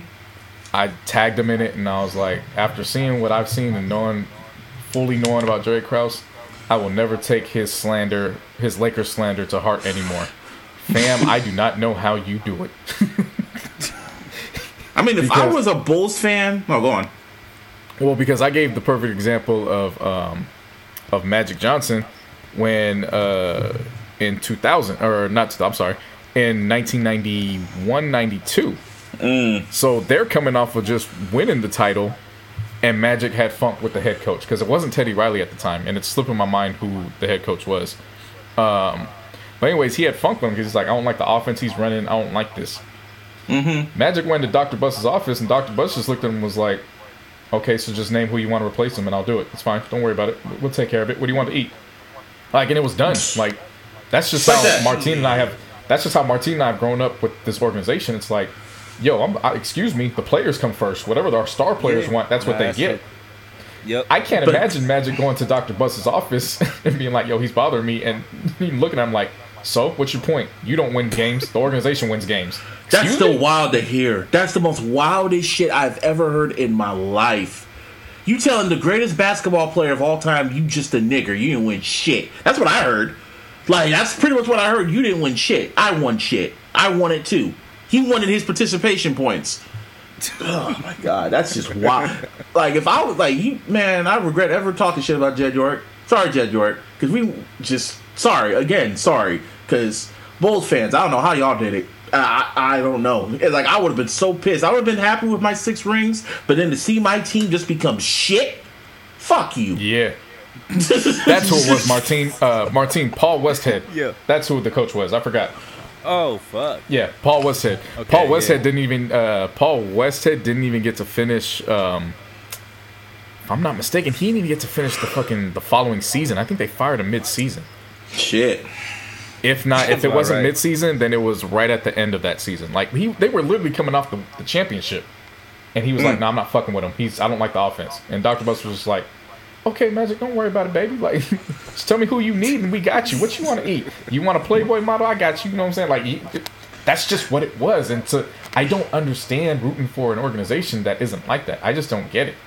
I don't blame you. seriously. That's, it was even more fucked up. I don't know if y'all read this shit, but they said that Kobe filmed his interview or his clips for the sh- for the documentary literally a week before he died. Yeah, That's wild. That is Yeah. wild to me, and that's why Jordan was like getting emotional when he was talking because it was like he like Kobe called him like, yeah, that's my big brother, and like when you when you talk about at Kobe's funeral, like Jordan said, that's my little brother. Yep. So yeah, man, and, and then again, I was just thinking like you guys got to stop comparing Jordan to LeBron. Again, like I, I hate talking about it, but it's like you guys got to stop saying that he's better than him. Like I'm seeing how he has that will to win. Like you will not. You will not beat me. That's pretty much that's Jordan's mentality. I am not going to give up. I am not going to check out. I am going to win by any means necessary. And I've seen again, I've always said this. I've seen LeBron mentally check out. I've seen him do it, and I think you know what what should have happened. I think we talked about this. LeBron should have went to college. I mean, maybe I don't know. He probably he didn't have that Hell encoded no. in him. Hell He would have no. been a grown ass man. He would have been Zion times a thousand. No, I I, say am not even talking about that. Like the NCAA would have milked him for everything while he got nothing. Hell Yeah. no. That too. Seriously, dude. That too. That too. I know exactly. I know what you mean. I'm th- he- I was thinking of the player even touched aspect of it and this. No, the I get, game. I get what you're saying. Yeah. But you got to remember, before he even touched the court, he had just inked the 90 million Nike deal. Yeah, and I also for and I also remembered what what Jordan was doing when he wrote to his mom saying he only has twenty bucks in his fucking bank account and told him Right. to send him cash. And I'm like, oh yeah, you winning them championships and you did all that for free. like I, I thought that to myself. I said to myself, you did all that shit for free. Ain't that about Mm-hmm. a bitch? Well, But- see, the, and the thing too is like, it's funny watching Three Six Mafia squeal. I just don't care anymore because people Mm-hmm. Oh, have brown sexuals. yeah like for those that like for for them especially it's funny to watch them like you know try to find the the median to prove it because they'll just reach for anything but they literally are. That's the funniest part. but in talking with level-headed people for them it's not even just it's like okay yeah he, jordan's a great winner but that has nothing to do with basketball jordan could play football and he'd probably be the best football player because he or not even best football player he would just be viewed as the greatest because his mindset is i have to win Yes, and they're period. like, they're like, Yep. then they're like, but we're not talking about the mindset of winning. I'm just talking about the talent of basketball. And I'm like, okay, I understand that. I get that. Yeah, LeBron's a, a fucking freak of nature and a freight train. So if you're Yeah. talking about natural God-given talent and just the ability of what he can do.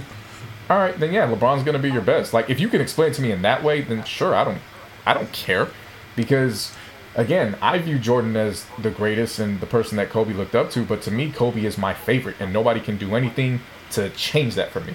And I'm not Yeah. wrong for it. I grew up with Kobe. I watched Kobe from beginning to end. It Pretty doesn't make much. me wrong. You know what I'm saying? So it's just, it's just certain eras. It's just it's so funny when it becomes the nitpicking and the picking for any little thing to try to say LeBron is better. That's when it makes it funny. yeah, that's the that's what I always see. They always get up a damn stat board like it's a PowerPoint spreadsheet. Like, look at the points compared to this point, and look at this and look at that, and this makes LeBron better. He's a better player than Jordan ever was. Like Jordan got five rings, but LeBron's LeBron's performance during the um, finals in 2000 whatever was a lot more impressive. What? What? Yeah. Oh, Jordan got sixty. Jordan got sixty-three Yeah, nah. points. Jordan got sixty-three points in the fucking first round in the in in the playoffs. But LeBron took a whole team, took a crappy ass team to the finals. They got like forty something points, and I was like, "You talking about the playoffs? Then the finals?" Uh, I, I mean, yeah, he got 63 points, but that's the playoffs. I mean, they matter, but not really. LeBron took a scrub team to the finals, which is cool, but he got swept. And But see, that's that's just where that's just where it boils down to. Like, what do you prefer? Do you prefer having the 63 and getting knocked down the first Whatever. round, or do you what- prefer taking somebody all the way to the end game? You know what I mean? Like, it's that's that's the apples and oranges type shit that I don't, I don't really care about. It don't matter to me. What are y'all gonna call? What are y'all gonna call LeBron fans when he gets y'all that four? If if from when when he gets y'all that fourth ring, for like that that ring, not fourth ring, but that that his fourth ring. You call him four six mafia? I mean, No. nah. They'll be three six mafia to me. I'm Forever, even when he gets that 3-6. fourth ring. Yeah, Shit, no, I don't know 'cause about all that, bro. I'm just like, No. goddamn. their fan base will always be three six mafia to me because as far as I'm concerned, if LeBron's able to give us give us a ring, then that's a Lakers ring, and I've already accepted LeBron as a Laker. That's a know Laker, so, so that doesn't count for. No, no, no, no, no. It I know what you mean. It counts I know, for I- I LeBron, under- it completely counts understand for, what you're talking LeBron about. as Sounds the, funny though, bro. it counts for LeBron as a Laker. And there's Yeah, a lot of people that don't want to. They still are upset that he's a Laker. So as far as I'm concerned, no, you're still three six mafia. That ring belongs to us, and Not- LeBron not is LeBron. us. Ah, I get you. Yeah, I know, I know what you mean. See what I know I'm saying? mean. LeBron is us, so I'm cool with it. I'm not disrespecting LeBron. I'm disrespecting you. That's how I see it. Yeah, I think honestly, because I'm just gonna say right now that this season is pretty much canceled. Like the NBA season, it's, it's practically canceled. I don't think there's no way they're gonna come back. I Yeah, think this it'd be weird. this finals, like I think LeBron has to watch this documentary to get that little seed in his mind. You know what I mean? Like maybe I mean, like dog, it's already year 17. Like, bro, you still yeah, ain't and got there's that. there's not much you got to do. Like LeBron Like- got it. you study the game too. Like, you still ain't got that. You know what I mean? Uh, yeah, I know, but you But know, see, I'm just even- being it ain't even that. It optimistic. was, I'm being optimistic. It ain't even that. He didn't need that. We saw what he was doing the last month of the season before it got suspended. He was on a mission at that point. Like he, Yeah. he knew what he knew what time it was. Like he doesn't need that. Again, this ain't got nothing to do with LeBron specifically. It's just making fun of the three six mafia. I'll never disrespect Yeah. LeBron. oh yeah, me neither. Me neither. You know what I'm saying? He didn't. know. He's I, he's always been one of my favorites, and the fact he's on my team now, like that's yeah, I ride off. I, you, you talk about LeBron, you talking about me, and I don't do that. So we, something got to be done. But It's just it's just it's That- just funny trolling the fans. That's it's yeah, like me, it's no, like that- me and Drake fan base- fans. That fan base will forever be three six mafia. I don't care if he gets us two more rings. Yeah, LeBron got five, but the Lakers Y'all got, got two of them. three. You got I got three. three. Yeah, the Cavs and the fucking no no the Cavs and the fucking Heat. y'all got three. LeBron fans, y'all got three. Lakers, we got the two. Y'all still got three because you ain't one of mm-hmm. us. exactly. Oh shit! You know the fucking vibes. Oh, I already know. Yeah, I get it. I completely understand that logic. It makes sense. It makes it makes perfect sense. I would have said the same shit. Yeah, But yeah, this this is man. This is gonna be this is a great documentary. Great documentary. So Round anyway, moving on. him. Round of applause. Round of applause. Round of applause Um, for to finish up, to finish up with hoops, I um, I completely did not realize that the WNBA draft was early this week, so I only ended up catching Oh, the yeah. recap of it. But shouts out to Sabrina Ionescu who went number one overall. Um, of course, shout out major props out to her because she's a pede- pedestrian herself. She's from out yeah, here in Walnut yeah, Creek. yeah. She Yeah, played, uh, sound the of course, she played at Oregon. Quack, Yeah, quack. number one pick, and she's headed to New York Liberty. And the New York Liberty just announced they're going to be start playing in the Barclays Center. So people in Brooklyn are going to be excited whenever sports does return. Um, one of the biggest things, though, is I bring up that draft is because uh, the commissioner for that they decided uh, to make Gianna Bryant, Alyssa Altobelli, and Payton Chester uh, all three girls, a part of the Mamba Academy, who were, of course, in the helicopter that passed away, they all became Mm-hmm. honorary draft picks. I want to commend the league for that. Yeah. Uh, they named That's them as shit. what what could have been the future of the WNBA, and they even highlighted Mm-hmm. uh, Gigi and said it could it possibly could have been the Bom- the Mambacita era. Like Really she said that. been. She said that in the video. Um, so yeah, that was touching. Of course, uh, Vanessa went on and showed her appreciation. Um, just prayers out to her because not only did that take place, but earlier this week would have been hers and Kobe's 20 year anniversary, if I'm not mistaken. Yeah, 20 year. It would have been their 20 year anniversary, I think, over the weekend. oh um, yeah. Yeah, so just prayers out to her. And then the WNBA, they also have a new award, which is uh, named the Kobe and Gigi Bryant WNBA Advocacy Award. And as they That's put it, dope. they said it uh, it recognizes an individual or group who has made significant contributions to the visibility, perception, and advancement of women's and girls basketball at all levels. Just class personified. Round of applause again Round of applause uh, for them. Yes. that that couldn't have gone any better. Um, Mm-hmm. From what I heard, it was a very successful virtual draft, which only means one thing: when the NFL has their virtual draft this week, it's going to be It's gonna be fuck up. trash because they already said the Oh, mock for ups. sure. They said the mock. They said they did the believe- they did the mock draft and they said like it was just a total disaster. Total Yeah. disaster. So yeah, can't wait for that. See, All right. See, to me, the the the Teddy Riley versus Babyface on Saturday is what made me so excited for the NFL virtual draft. Oh my god. And what's even crazier is that at this point, the NFL ain't gonna be coming back this. It's not gonna come back this season. Like I really like now that I'm seeing how this shit's going. I don't feel it's gonna come back this season. I mean, it Nah. might with a capital M, maybe with Like a I question said, it- mark. yeah, like I said, if it does With come like back four of there, them motherfuckers, bro. Mm-hmm. Maybe. So like I said, like, if it does come back, it's gonna they're gonna be a it's gonna be a lockout, kind of like a lockout season in terms of it's gonna be a shortened season. yeah. And there's gonna be no fans sure. in there, so you gonna hear all the tackling. Yeah, Uh, and it's crazy. and the it's, shit talking. And it's crazy when you watch WWE, which I'm still amazed that they're still going on right now. They kind of laid the foundation on how to do this shit.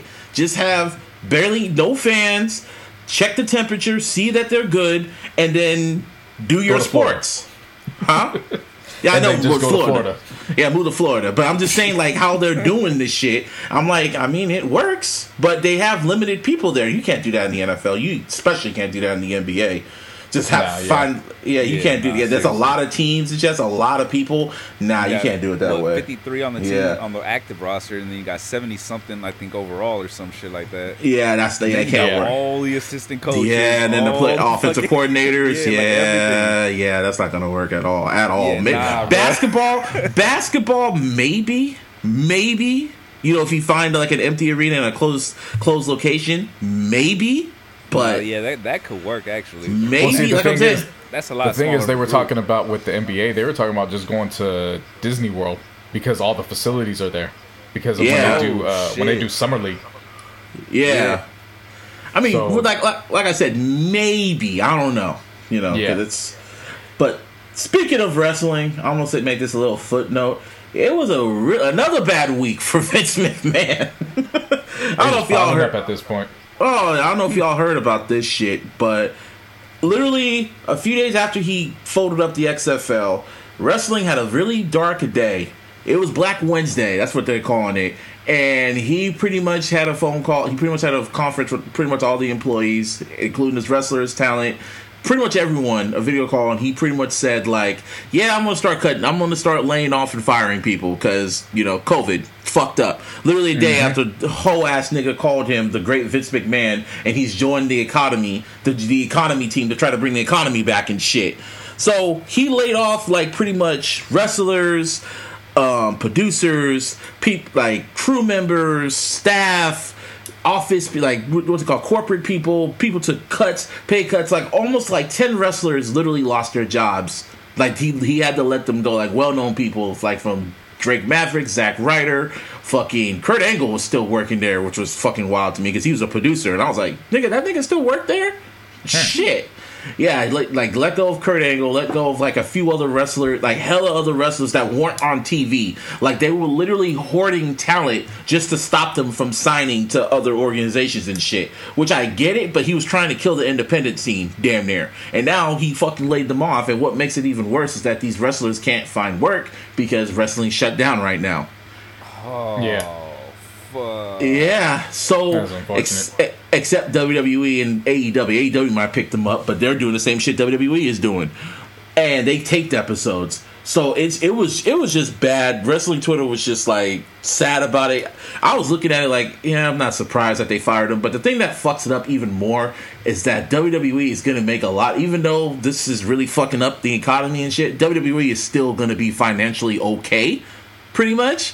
And mm-hmm. in a nutshell, they didn't have to fire everybody. Vince just reacted.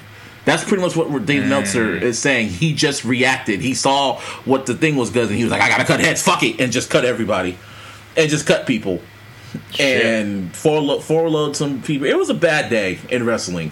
But I mean, some of it I was I wasn't that surprised, but I haven't seen this many wrestlers get cut in one day and like ever. And yeah, That's rough. and they're still and then pretty much he changed his mind. He ain't gonna be doing live shows no more. They're gonna do it like every two weeks or whatever. They're gonna not do not. They're gonna like tape shows and shit like that. And when it comes to Money in the Bank, you, did I tell? Did I show? Did I tell y'all what they're gonna do at Money in the Bank?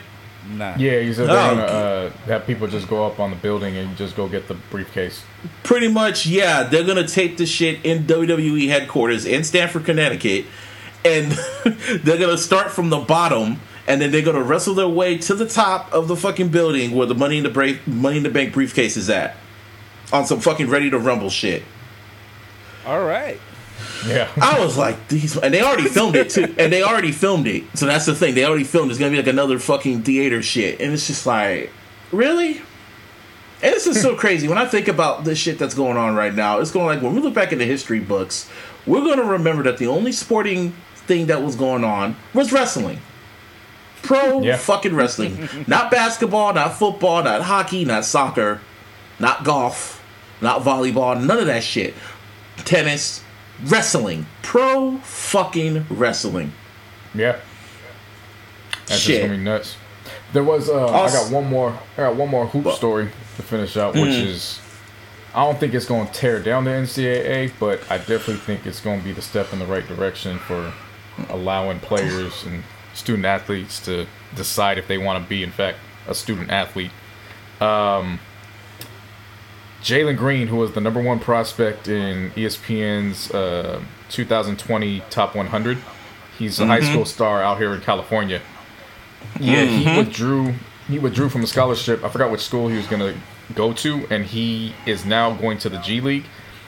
They just created this new program where the elite prospects get a five hundred thousand dollar contract for one year, and it's in a developmental program outside of the the actual traditional team structure, which means that they will actually be getting a. They'd have a whole separate team of just these top prospects, just so always they can learn and develop, and they would only end up playing. I think. Uh, I think it would be 20 games compared to the 50 games. Like it's just to get their feet wet and get ready for everything. But they would be And they playing make against, money. Yeah, and they'd be playing against the competition that's also fighting for spots to try to get into the league. Um, yeah, this is a this is perfect to go into the right direction. Like this Oh is nice. yeah. I like this. happened, I'm com- happened during the damn this. happened during the Hell damn yeah. pandemic, and they're just like, well, what the fuck? And they're like, what Yeah. the fuck? Oh yeah, oh yeah. Like I said, I don't think it's enough for to just completely tear down the NCAA. However, Mm-hmm. I think a move like this and the pandemic itself, yeah, you could get some stuff done because, like you were saying, Busby, you don't think that the football's going to start on time. Try Yeah. telling that to the southern states. They are fighting tooth and nail to make sure that it starts on time. Well, that's like- why Atlanta. That's why Georgia's trying to open up so early. That's why all Yeah. of them fucking in the South is trying to open up. Like if you die, which you die. I'm gonna get Which my means football. if Georgia opens up, that means Alabama for sure is opening up. If Oh, they yeah, even close sure. down to begin with. oh I yeah, don't for even sure. think Alabama are. closed to begin with if we keep it to the butt. No, I think no. I think they have. They have that shelter in place, but they're just you know you know how them bammers the bammers are. They want their sports. Yeah. and you So- gonna tell them football's canceled? Shit. Yeah, because they've uh, they've told the they've told all the programs they're not starting anything until the students are actually allowed back on campus. And they're still trying to find loopholes. Be like, okay, well, the players, and they're like, no, not the players included. There's remember, they're students first, like you guys have always been saying. So if that's the case, no, they're That's not God's sense coming of humor. That is God's Exactly. sense of humor. exactly. That's God's sense of humor. when it comes to when it comes to paying the guy the paying these guys, it's always no. They're students first. They should be happy with what they get. Okay, Well, well, okay. you got what you wanted. They're students now. You can't live without. You can live without football. I mean, shit. Yeah, Uh, oh yeah. One other note when it comes to wrestling, there was a death. Howard Finkel. Y'all know who Howard Finkel is? yeah. Rest in peace. Yeah, Howard Finkel, 69 years old. He was uh, he was one of the first people ever hired from WWE, and he was their announcer from WrestleMania 1 to WrestleMania 32. Like he's the guy that did he introduced all the wrestlers like and matches like and your winner and new WWE World oh, Champion. Oh, okay, okay, okay. Yeah, he passed away this past week. Like d- literally the day after the freaking Black Wednesday, like, like last Thursday. He and it was it was the like I said, it was just a dark day in wrestling for the for the past few days that last Yeah. week, and it was just like fuck, niggas getting fired and and legends pass, passing away. Yeah, man, that's fucked up Rest in peace and salute to that man. for real, for real. Rest in peace to Howard Finkel. Anyway, music dropped. And boy, did it drop. Drop. In abundance. Let me hit the gunshots. I don't know if you got the Joe waiting, Biden baby. gunshots, but yeah, yeah. Westside Gunn, pray for Paris. Boy, I Wonderful project. man, that was that's my favorite project from him. That is by far my favorite project from him. Like, let's put it to this way: I was listening to that shit like I was listening to that album pretty much like all weekend until the Teddy Riley shit happened. I couldn't listen to shit. Got so mad. But it was a great, it was a great album. Like I literally listened to that like all the way through. Like that day dropped, I was like, I was like, okay, because I've always had. You know, I like Griselda, but some albums are kind of just like too gritty. I do like it. Don't get me wrong. I'm like, okay, let's listen to this. Right. And I'm listening Right. to it, and it sounded polished. Russ Like Gunn was rapping his ass off. The features were just shining so bright. Fucking George Bondo with Conway and fucking um, Benny the Butcher. Conway damn near has one of the best verses this year. That verse on track 3 George Bon- Yep. Bondo. Oh my god, he ripped that shit.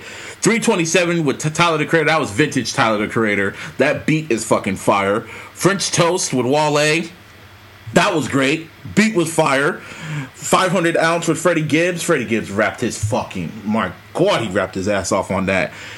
That was Versace. just that was five hundred dollar ounce was just like a fucking stunt of the the hip hop heads perfect song. I mean it's Mm-hmm. fucking it's Gunn, Gibbs, Roc Marciano, and it's produced Yes. by Alchemist. Like what more do you want? and fucking for for Choc- Versace. Like that song was great. And you wanna know why it's great? You know who produced that shit? Jay Versace, that dude that you see on fucking all those Instagram clips and shit like that. You know who I'm talking about, right? Is that the one where I where, Nah. where we use when we uh, when somebody's like, "No, that's not good. I hate it," and we're like, "To you," and it's that Yes, kid that's that- him. That's, That's? Okay, him. Got it. All right. That's him. Oh, yeah, what he's Wow. Yeah, he Wow. produced that. Yes, yes. I was shocked because he even said, "Shout out to Jay Versace." I didn't know if it was the same one. It's the same one. I was like, "Holy shit!" Wow. And then he got Yeah, I was shocked. That was one of the best beats on the album. I didn't know he had it in him like that. And then you got Claiborne kick that was that's literally named after fucking Drew McIntyre's finishing move. And shit, he should make that his damn theme song. Shawn versus Flair, produced by DJ Premier, and Westside Gunn said flat out he had DJ Premier watch Shawn Michaels versus Ric Flair at WrestleMania 24 while he created the beat. Wow. Fucking shit. yeah, Salute to Gunn. yeah. Salute Then he that got man. party with Pop Smoke. That was great with his tribute to Pop Smoke and shit like that. And then I, I can't pronounce the last one. The last track. Le Dio Fuck Libia, it. I think.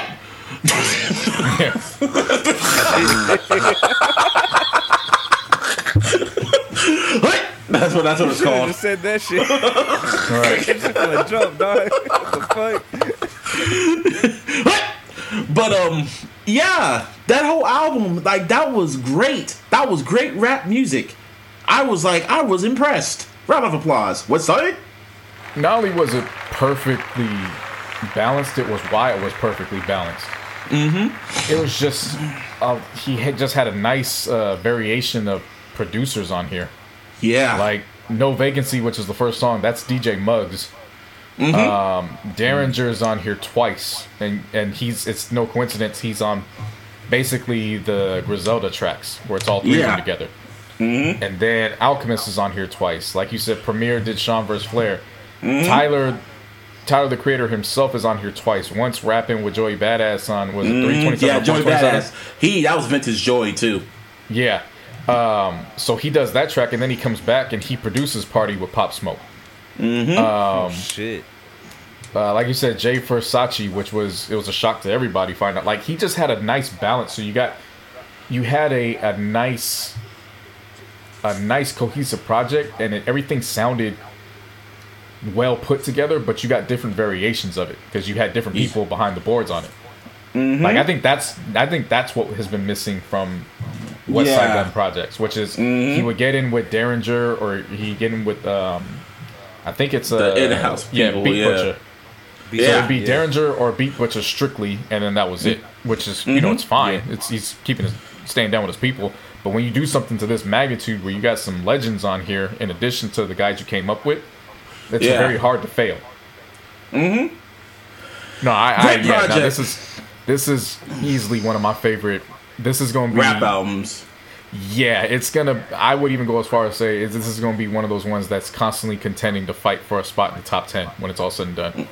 It's hardly in my top ten. Depending on what other albums come out when it comes to this whole pandemic, I, I'm really curious about how how rap albums are gonna come out during this whole shit. Yeah, Yeah. this is this album's up there. Yeah, no, yeah, it's I I really thoroughly enjoyed this. So what do you think um, about ba- what do you Yeah, think about the that's DaBaby's album? list for tomorrow. Yeah. what do you think about Yeah. the baby's album, JC? I didn't get a chance to talk to you about it. I liked it because I knew what it was. Um, See? I know exactly what, What I'm he's getting about. into when I listen to Jonathan Kirk at this point. Like he's Yeah. you know I don't get. Like I, don't understand how people were hating on it. It was just like you know who this nigga is. Yeah, I don't know. Like people were um, people were dissing him for the the line in the um in the first song, which is "Can't Stop," when he was like. uh I take a piss in this lemonade, um, and then he was like, "What? I, I take some shit, and now it's chocolate pudding or whatever." Yeah.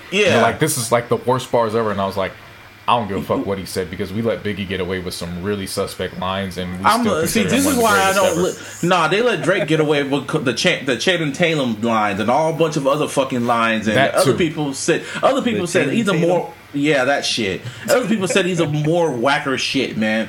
Eminem said Yeah. the fucking butt police rear rear line. Nah, man. Like, nah, I've heard worse. This is good. I don't know what people were expecting from this. People are going like, "Oh, this is too soon. Why is he dropping that album now during this, man? No one could go out." I'm like, dude, he he dropped it and he went number one. He's gonna have a number one album this year. Y'all said it's trash, but y'all listened to it and he's gonna go number one. And for me, I love light skinned shit with Future. Pick like I was pick just about up. to say. I was just about to say the same way I praised uh, praised Gunn's album for the features and the producers. The same Mm-hmm. reason, the same way I'm pra- I'm praising this album. Like, no feature seemed out of place. Yeah. Quavo and Fu- Quavo and Future on both pickup and light skin shit. They just showed out, but they didn't outshine the baby. So it was just it was a it was a nice blend. Um, I did not know how much I needed a the baby and Roddy Ricch uh, collaboration, but I want to hear more from them now. Jump was fire. Yeah, and I saw a lot of people downplaying uh, Nasty with the Shanti and Meg Thee Stallion, and I was yeah, like, I, fam, didn't, that I is didn't know what they were hearing. like, I fam, don't that know was what they were incredible. hearing. Like that's what I'm saying. What- Yeah, I don't know what people what expectations with the baby. People say they called the album boring. I was just like, what? What are you guys hearing? Like this album sounds like the last album, and I enjoyed. I low key enjoyed the last album and the album before that. So it's like this is what you're gonna get from him. It's just uh, nitpicking whatever. at this point. Like it's I I it's it's basically the formula, which is you'll praise somebody up, and then when they keep doing what they were initially praised for, then it's like okay, I'm over it. But it's like, why why are you doing that? You guys are the ones that got him here. Like so now you just gonna turn back on them. Like Yeah, I don't get. I I, don't get. I, I don't get it. It was 13 tracks, and I had fun with all 13 tracks. Like it kept me Yeah. moving all day on Saturday. Yeah, yeah, it was. It was. I think that's what it is. Niggas ain't working. I guess because all of us are working, that's why we're enjoying this shit. Yeah, because I'm able to go outside and still move while I'm working. Like Yeah, I guess being, maybe I that's guess what being it stuck is. at home. Yeah, I guess being stuck at home is. But see, that confuses me too, because you know people they brag. Well, you know now we out here working out. We got time. We got like there's. If you got so much time to be active, this is perfect perfect active music. I don't get it. I know. Mm. Pe- niggas are idiots. Anyway, now Yeah, now now when it comes to this joint, when it comes to this joint, whoa, let me take the lead on this one, my brother. OVO sound, man. Well, what Let the me take the lead on this one. Oh my Go god. ahead. I have been waiting. Oh my on God. Vision. oh my god. See, Oh my god. there's a there's a story. Maybe Busby and I will tell you one day, many Yeah. many many many years down the road. But Busby and I have a personally good connection when it, this group dvsn, and we'll, The we'll first just- album. Leave it Yeah. at that. yeah. Um, we we bonded together over the the first uh, pause. Like it wasn't in that way. Pause. but- I was about to say, yeah. The yeah, fuck? nah. Uh, No, no, no. nigga. Pause. Put some pause. But Yo, that was a funny ass pause, pause. though, bro. Because I was over here drinking my fucking water and shit. we Bonded together. died, bro. Wait. The fuck? Nah. not like that, people. yeah, nah, Time just, out. yeah, yeah. Uh, Yeah. statute of limitations. We'll just say that.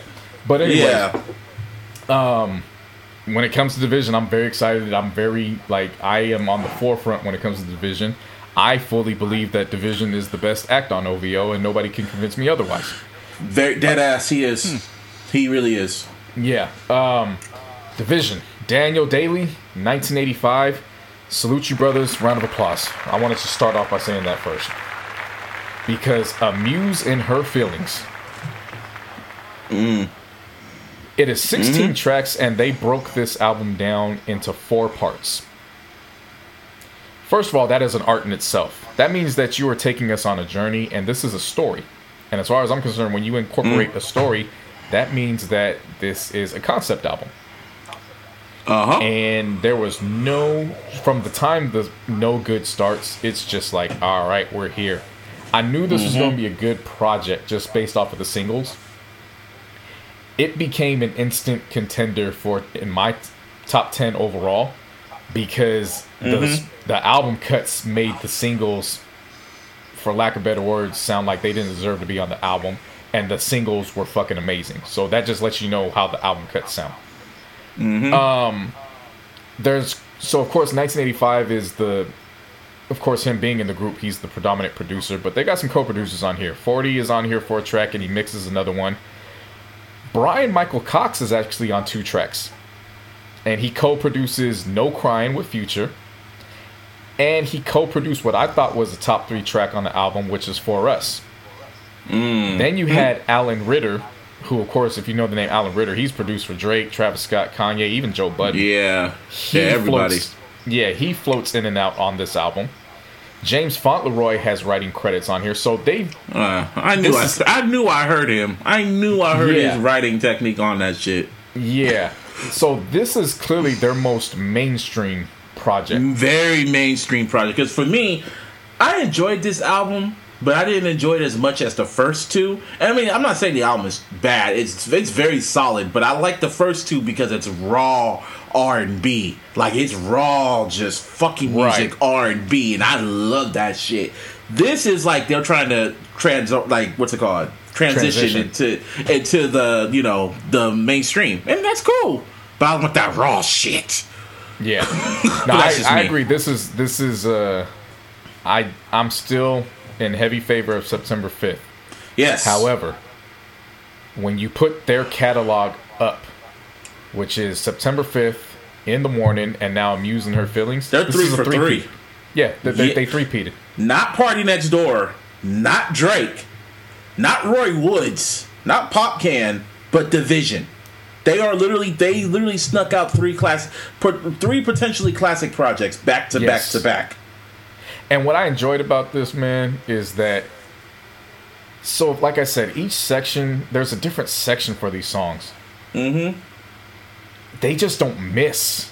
Like They don't. when they want to get into their slow bag, they are there, and you have no this- choice but to especially accept the it. la- especially the last half of the album. They when they get in that, they, when you get that vintage dvsn, yeah, that's like the last half of the album. Yeah. Mm-hmm. When they get into their nice Caribbean bag, this is not the Drake Mans. No, Mm-hmm. Nah. this is this is both of our parents are from Jamaica. We grew up on this. Mm, Just that Toronto And- sound. Yeah, enjoy this with us. Like, bruh, the what is it? Uh, of course, Dangerous City with Ty and uh, Buju Banton, and then it goes into So What with uh, Popcaan, mm-hmm. and then it goes into Outlandish. Like, you would think with songs that sound so similar in that instance would just be like, okay, they're just they're just running out of songs now, whatever. No, that was a nice. That it was just nice to be like, okay, these are three songs of Caribbean, but they sound nothing alike, and at the same time, they just they're full Yeah. of energy. They give you life. I love that. Um, I keep, there's not much else I have to say about this project. Like the features, nobody outshined them. I love the transition from Keep It Going into Flawless with Summer Walker. That was a beautiful transition. Oh yeah. Oh yeah. Uh, the way yeah. the way they they they sequenced the album was great. I Yeah. wonder I wonder who engineered this shit. Does does Forty have any like production credit on this shit? So 40, uh, 40 co-produced, I think, Friends with PARTYNEXTDOOR. And shout out to Party. Party gave a hell of a feature on uh, Friends. Um, 40 co-produced that, and then he mixed at least one uh, one other song on here. So it's still Uh, uh, okay. it's still the OVO sound album. Like the only thing missing is is Drake. Mm-hmm. Drake's the only person, but of course he's the executive producer. Drake's is Drake thing- executive produce the album? Well, he didn't. I call him an executive because the thing of it is, is he's still signed. They're still signed to him, and that's his Oh, label. okay. So that's that's where I'm getting at. But as far Oh as yeah, no, they of course. they turned the album into him, so they weren't the he wasn't the hands-on exec. It's just contractually. That's Hmm. that's where his attachment comes into it. Um, Yeah. What like saying? they literally like I'm just gonna say right now, 2020. Who would have thought? But OVO is two for two. Yeah. Oh, that's what I was saying. Um, even though Majid Jordan isn't credited as a feature on here, Majid Jordan's all over this album as writers and producers. I knew I heard them. I knew their I knew their credits were on it. This was a this legit was an OVO collaboration project. Huh. Yeah. Yeah. They no, figured they- out a they figured out a way to work all together to bring this shit out. And I'm just gonna say this, Busby. I don't know how you feel about it, but from the first time I heard her, I am a Chantel May fan. Oh my god, the way Isn't she, she- came on again. Isn't she? Wasn't she on Young Money? No, no, am I thinking of no, somebody no. else? You're thinking of Chanel. Yeah. Okay. No, Chantel yeah, yeah, yeah, May. okay. Chantel May is actually is from Toronto, and 1985 has been working with her, not exclusively, but he's been working on some songs with her.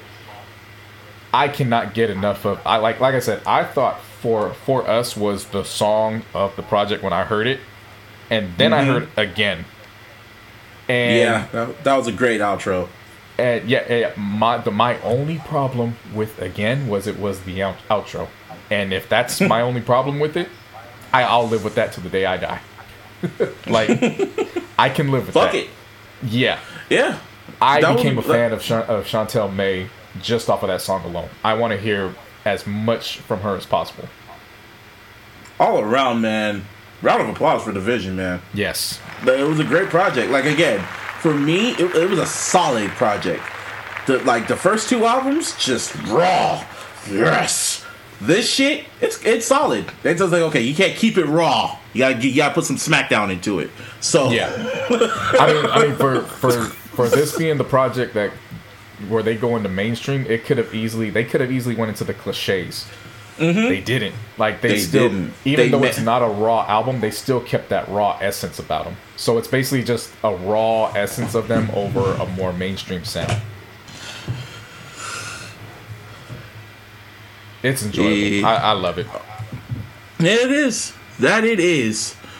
And Ah, then, fuck. Yeah, and then the final album. I don't know if you got to it. I know Martin didn't. He wasn't able to listen to anything. Yeah, Um, nah, my days were. I don't even know I what don't it know. is. If, yeah, I don't know if you got to Sex Tape Four, Busby by The Dream. Oh no. I was thinking. I thought you were talking about Burner and fucking what's his name. No, I wasn't able to get to that one. Yeah, I didn't get to 4 that. is- Sex Tape Four is good, man. I know he put tracks from 1977 on there. yeah, um, it's good.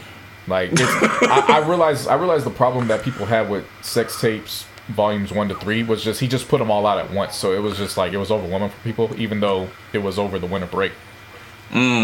If he were to just if he would have just did this for each month and just did a volume each month, it'd be perfect. Because this one, like it's it's a clear cut get, get to the point listen. Um Jhené Aiko's the sole feature on here on Wee Hours and she kills her portion of that. Um, I've heard great stuff about that record. Yeah. See, I'm a I'm a big time Dream fan, and mm. obviously one of the reasons why I'm a Dream fan is because he never tries to hide the fact that he is a child of Prince in terms of musically. And "Fuck My Brains Out," which is track number ten, is a perfect example of being a child of Prince musically. Like this, once you hear it, it's just like, okay, yeah, Prince would have did. If this if Prince was in 2020, that would be a Prince song. Division dvsn has some Prince like songs on his album too. Mm-hmm. Ish. Yeah, no, I, I, I, fu- I fucked with this. My, my thought process, le- thought process leaving this weekend worth of music was, I left with two projects that are going to be fighting to stay within my top ten because they're both in my top ten right now. Westside Gunn and dvsn are both in my top ten. They're not leaving as of now. More down. More down. Um, and then in addition to those, I left with solid projects from the Baby and the Dream too. Like, as far as I'm concerned, this past weekend in music is to me this is the bar of the year so far. Like, you got to come with it to to take out this weekend as far as music goes. This is a hell of a weekend. There's four projects, and I loved all four of them. I mean, as of right now, all, all we're waiting for is just Big Sean. So Yeah, Big Sean, and as we're talking right now, this week, Top Dawg is feeling nice, and I guess it's TDE week, and he's dropping a new song every day from a Top Dawg artist. And the first day was Ab-Soul. I didn't listen to it. I don't know what the track was called. Did y'all listen to it? uh, it, nah, but it was a Nah, I didn't get a chance to. But it, I, if I'm not mistaken, it was uh, Ab-Soul's first solo offering It was since Ab-Soul. 2016. Yeah. Yeah. Um, so And yeah, Top Dawg's doing all this. Round of applause Top Dawg. He's doing all this just because it's his birthday. yeah. Pretty much. Everyone's kind of like, who we waiting? I was like, who's it gonna be? So everyone's waiting. Is is he gonna drop a Kendrick freestyle? So we'll see. Maybe We'll see. we might we might hear from him. That'd be nice. All I know is thank thank you, Top Dawg. We real. appreciate that. seriously. Um, what else is Dude, going if, on it, in if it's the heart though, I swear to God, I'm gonna lose my shit. What'd you yeah. say? Oh my You know god! what I'm just saying, dog. I get it, man. Yeah. You know, it's about that time. Kendrick will show up when he shows up. I know. Mm-hmm. Just be patient. I'm ready. I'm low key That's all expecting it to happen on Friday, I'm just for them setting it for them setting it up how it usually goes down. Kendrick's Yeah. always the one that closes Right. out these uh, appreciation weeks. Yeah, he could be tomorrow. Yeah, seriously. The next one up could be Isaiah. Like, what if uh, he uses this opportunity to say, "All right, Isaiah's album's finally done. He's the last one to drop because he's coming out in a couple weeks." Yeah, I mean, Reason already said if Isaiah drops, you motherfuckers better fucking put him up there because y'all keep bugging us about the shit. Yeah. So, yeah. Um, let's see. Keep it in, in L.A. Uh, the game was in the news once again. Yeah, motherfucker. Yeah, you need to pay your fucking lawyers, you fucking idiot. Shut up, Dad. JC on. Yeah, Shut up, game Dad. says. Well, here's what's going on now. So, for those who are unaware of this, game was being sued by one of the women when uh, what was what was the show for the love of the game? Yep. Something Yeah. in the game. I don't remember. Yeah. So if Priscilla Rainey. Um, she claims that he sexually assaulted her in between takes. Uh, this has obviously been going on for years on end. The judge then ordered both the royalties to Born to Rap and the actual LA Prolific Records label to Priscilla Rainey. So everybody mm-hmm. had fun with it, but then there's now conflicting stories because both Game and Wack 100 are saying that no, it's not happening because Game's coming from the standpoint of I don't own the royalties, so how can you take it away from me? And I'm like, None wait, how the hell does he not own his royalties? And then that's when Wack 100 came out and said, I own the royalties. And then I started thinking about it, and I was like, these motherfuckers might be geniuses because I wouldn't put it past Game to know that that was on the surface and then just say, well, they can't take it away from me. It's under, it's all under your proceeds, so you have it, and then just cut me my check every month. Whatever. Bruh. Whatever, man. that I mean, that's kind of smart if if that's if that was the play. You know what I mean? Right? Oh, yeah. Like that that shit. Yeah. Nah, man, you can't whatever that shit, Busby. Nah. No, no, Yeah. I said whatever because it's just like it's whatever. Like I said, whatever. I could just give a fuck about a Wack 100. So whatever. Yeah, no, I agree with you. I, I, I know I know exactly what the whatever meant. Like I Yeah. knew what you were trying to say, but like, like nah, bro. On the business standpoint, yeah, that but I can shit that shit's kind of genius, dog. Right. like, for real. Yeah. Yeah. Um, keeping it at California, especially in our neck of the woods, we want to send prayers and thoughts out to Kool John, Yes. uh, the Yep. HBK gang. Um, for those who don't know, Kool John was shot multiple times uh, up in Richmond, and fortunately, none of the bullets hit any vital organs. yeah. Um, he's gonna be pulling through. Um, just a fucked up situation, man. Like, Seriously. Yeah, Glad he's okay though. yeah, like it's just it's it's Definitely fucked up because I I was talking with Tarasi about it uh, earlier this over the weekend, and it was kind of just like it was like, bro, like you would just think that certain people, just for what they've done and you know how they how they move, mm-hmm. it would just make them, at the very least, be like, you know, what, we could go pull up on this nigga, but at the end of the day, you know, in this case, it's cool, John. Why are we getting no? Like, come on. Yeah. But Yeah. but in talking about that, we I, I had to see it from another perspective too. It was like, fam, if the Jacka wasn't safe, nobody's, nobody's be safe. No, Like- Nipsey isn't safe. Nobody's safe. Yeah, um, it's just it's a fucked up situation. But like you guys said, I'm I'm I'm so glad that nothing vital got hit. Um, So Yeah. at this point, he's still for expected sure. to make a full recovery. Yeah, Um, that's so all. I've give our seen his thoughts and prayers. photos, and he's chilling. Yeah, so definitely. Thoughts and Yeah, prayers, man. Rossi said Rossi said that uh, it's actually been him that's been keeping everybody up in spirits. Like he's the one that's been cracking jokes and making everybody laugh. So That's what's up. yeah, during makes a damn good. pandemic, niggas want to shoot niggas. Like really? Yeah, Really? I mean the same. Like I mean, you know what happened up in Canada? Like all of a sudden there's a a nine, uh, what is it? Nine di- uh, victims, or yeah, nine victims dead, and eight of them, and then including the shooter, whatever happened in Canada. And I'm like, over. How do how's that happening during a pandemic? Niggas got time. I mean, I told you, niggas got time. so Yeah. fuck. niggas showing up with a mask, with a fucking mask covering themselves, like I guess, and then after they shoot the niggas, they go and wash their hands, Right. yeah. get hand sanitizer. Like, yep. Uh, shit, speaking man. of Big Sean, um, Big Sean, Big Sean still may be insecure, guys. Oh yeah, let's talk about this nigga real quick, man. This is like this will be the last thing because I'm kind of getting tired. Yeah, Big Sean. So, how did it start? 2 Chainz went on fucking Twitter and said that he had the best verse on Mercy. Mm-hmm. He went. He had the best verse on Mercy and shit, and he said that he killed everybody. So then apparently, I guess Big Sean was doing an interview, and I guess he didn't feel he felt the type of way, and he called up. He called up 2 Chainz. Like, "What you mean, man? What do you mean I didn't? You think you got the best verse?" And he was like, "Yeah, I was just talking shit." And he was like, "Yeah, man, because Kanye fucking liked my verse when I recorded. I did it over like the barrel beat. It was nothing, and I had the best verse, and Kanye really liked my verse. I don't know what he was talking about." I'm like, "Nigga, why the fuck you? The fuck?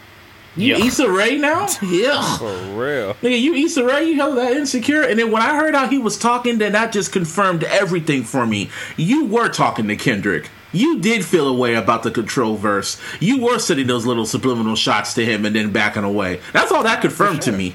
That's all that confirmed. Yeah, like no, you, there's there's no more. Uh, I I will not defend that, and I'm not going to give him the benefit of the doubt anymore. Anytime you feel that type of way, like there's no reason to feel some type of way about that. Like if your boy, who was clearly affiliated with you guys at the time, feels that he got on the track and killed it, all right, who gives a fuck? Y'all on the And same then- team. And the main consensus was that 2 Chainz had the best verse. So Yeah. I mean, yeah, there's that too. I mean, yeah, everyone, even even. Kim liked the verse. Kanye liked the damn verse. He's the one that shouted out his damn verse the most, not Right. Big Sean. And I like Big Sean's verse. The whole song is fire. Like, yeah, that was just insecurity. I don't know why he really called his ass. That's the thing that got crazy. Like, he got that mad and called him. So then that just like I said, that confirmed to me he felt a way about control. And all those little and like no more interviews and the me myself and I freestyle, those those shots were at Kendrick. And Kendrick did hear it. And then he probably called him out on it. And Big Sean was like, No, I'm just playing, I'm just playing. You know what I mean? Yeah. And then he did it again on no more interviews. And then he was like, Oh, really? Okay. And then he did Yeah. humble. No, I Yeah. can't. I can't. I can't rock with him and uh, any longer and, and give him the benefit of the doubt. Like it's clearly a. Yeah, It's clearly he was a, a hit dog and he barked the loudest. Like Yeah. And the way he some- was talking about it too, he felt like you really saw how emotional he was about it. yeah Right. He's, he's definitely KD for sure. that and see that and Wow. wow. in addition to the um, the IG lives with Jhené Aiko, like I was I was watching clips of those like hmm Oh what? that looks a, that looks a little funny too. He was doing Gian- um, he was doing IG lives with Jhené Aiko and it was like some of the stuff he would be asking me. Oh like, yeah, that shit. Yeah, yeah, yeah, yeah. where he was yeah, like, yeah, "Would you compete yeah, for me?" yeah, It's just like, "No, I don't weird, too. compete. I only complete." And I was like, "Why would you ask that in front of everybody when you like, okay, all right, bro, Okay. Yeah. you got Yeah, it, you can have it." I mean, I like his music. I like Big Sean's music and person and personal when it comes to other stuff. But that shit, that just that just that said a lot about him. It really said a lot. Yeah. Anyway, Um, to finish up, we we clear through these. Uh, Empire's wilding, bro. Like it's it is what it is. what was that shit? What was that shit? I don't know. What was that shit? I have what no what idea the what hell hell that was. If you don't know what we're talking about, Martine and the people. No, I don't. So there was this scene that popped up on social media. I was like, "Yo, what is Empire?" Because this is their final season, and so this dude is like, I, who was the dude again? Who's the guy? I know is he gay? I know he's always No, gay. that's All the gay. whoever the whoever the oldest brother is. Yeah, the oldest brother on the show. He was talking to his mom, and then His grandma. he's- His grandma. He said Yeah. some shit, and then the grandma slapped him. And then when he turned his face, he turned white. She slapped the black out of him. I had to replay it three times just to make sure I saw it right. And then Somebody she, every did time this. I saw this, like the look on his face after, and she's like, "You need to get out, you devil!" You need to, and I was like, "Hold up, what? Well, hold up, what's going on here?" This show not What only the jumped the shark, it did a figure eight in the air and backflipped and all types of stuff. It jumped all, it jumped a whole sea load. It jumped over free, really. Like, what? Okay. Yeah, there's nothing to say. She's literally slapped the black off of him. I was so turned- confused watching it, and I just turned it off when it was done. I was like, I don't even want to know. I watched it three times just to make sure I wasn't tripping. What the fuck? Why would you do that? no, no, no, no. When the, the slap. Because Oh, the just way that one part. Yeah, just to make sure I wasn't tripping. oh, and I watched this other show on Netflix. I'm about to tell you, I watched a show on Netflix called um, "Too Hot to Handle."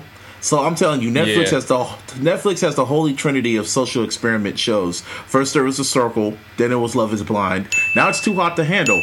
They pretty much get all these people from all around the world in, on an island or like a you know a resort or whatever, and pretty much they're all like horny and shit like that. And they pretty much told them flat out, "You get a hundred thousand dollars. Every single one of you, uh, one of you guys get a hundred thousand dollars if you guys don't fuck."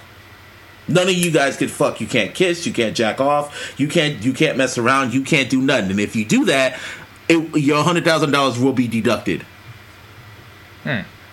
Yeah, and you guys Okay. got to pretty much. They said you guys have to get to know each other. Like you got to have form a deep connection.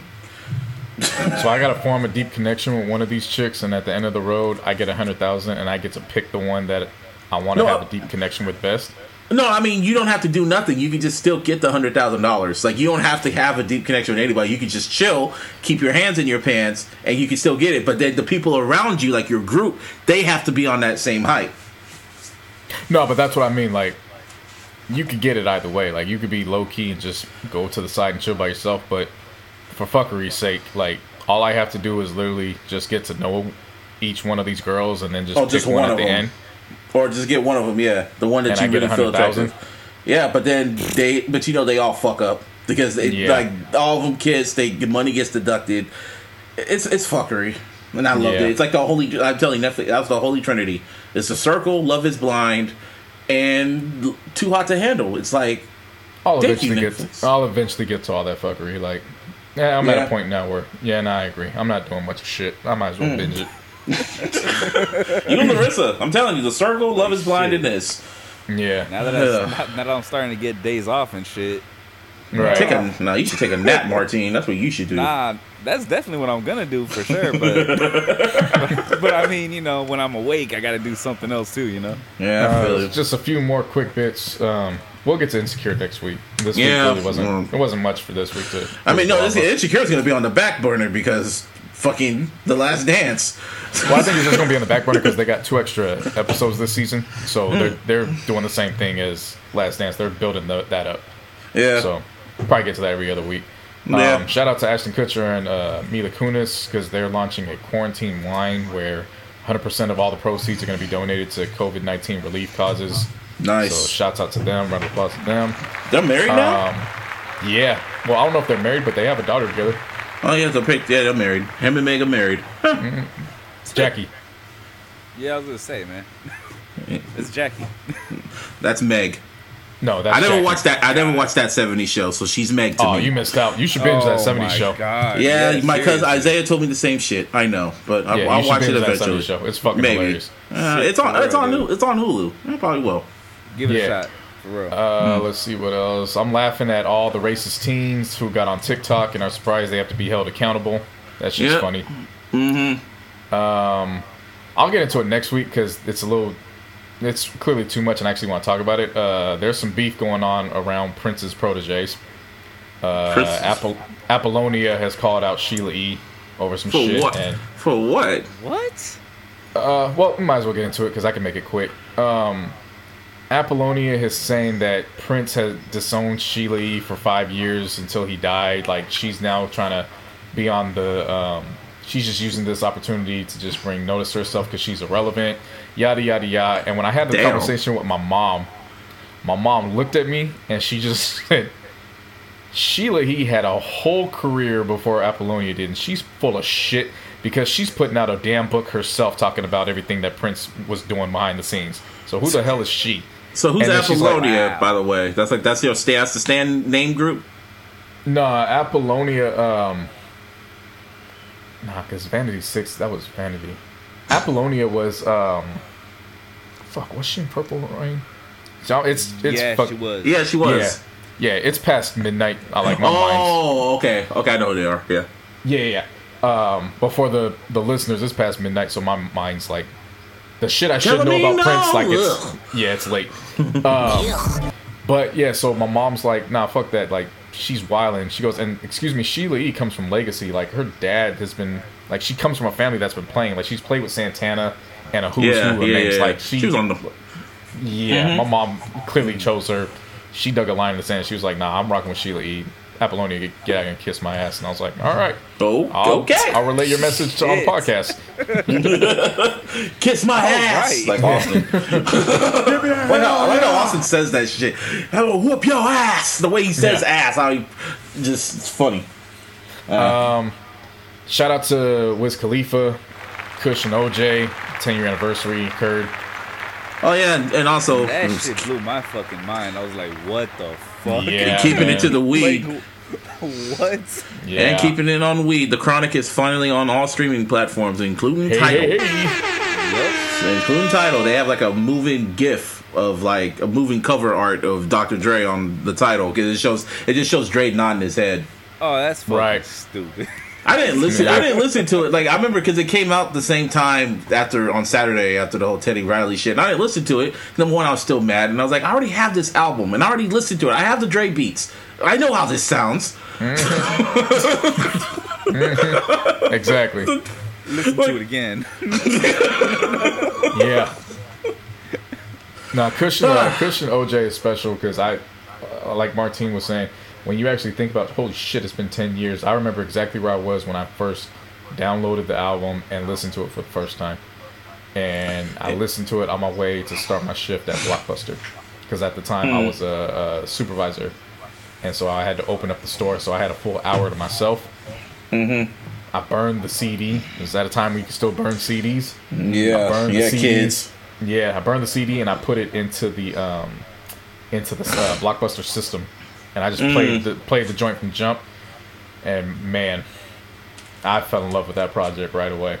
Because see, that wasn't my first introduction to Wiz, so I'd already been a Wiz fan for a few years.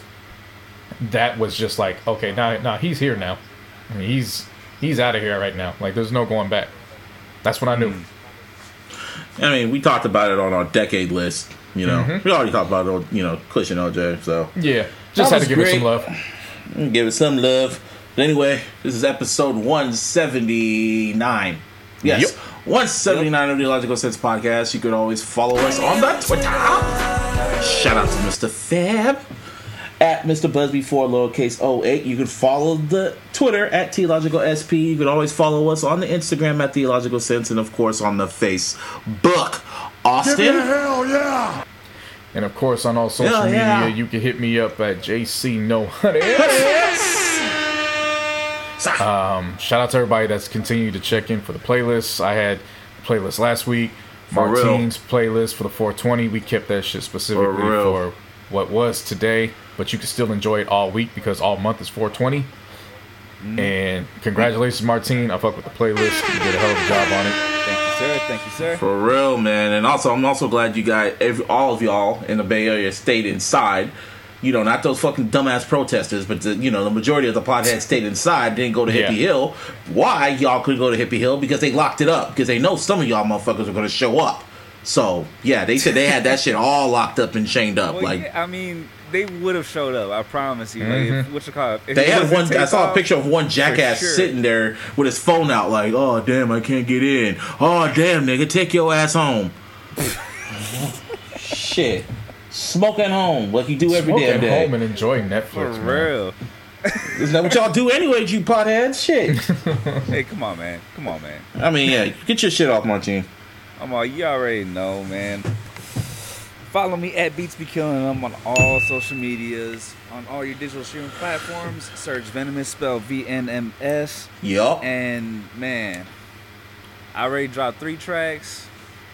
I was thinking about dropping another one, maybe two, but nah, you'll get some remastered shit on the. Uh, you get some remastered shit on this little compilation. It's got the three songs I put together and two remasters.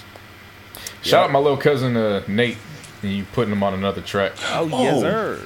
Oh yeah, and one other shout out, my boy Anonymous. Anonymous, that dude. He dropped his album Duffel Bag Diaries. Really great album. Pretty much one of my best. I guess one of his best works. Forgot to mention that shit. That's why. That's how tired I am. It's a great album. Yeah. Really great album. Great beats. Great everything. I still gotta get But to it this week. Yeah. But on that note, we're gonna smoke some weed and go to sleep. Give me a hell yeah. Peace. Peace.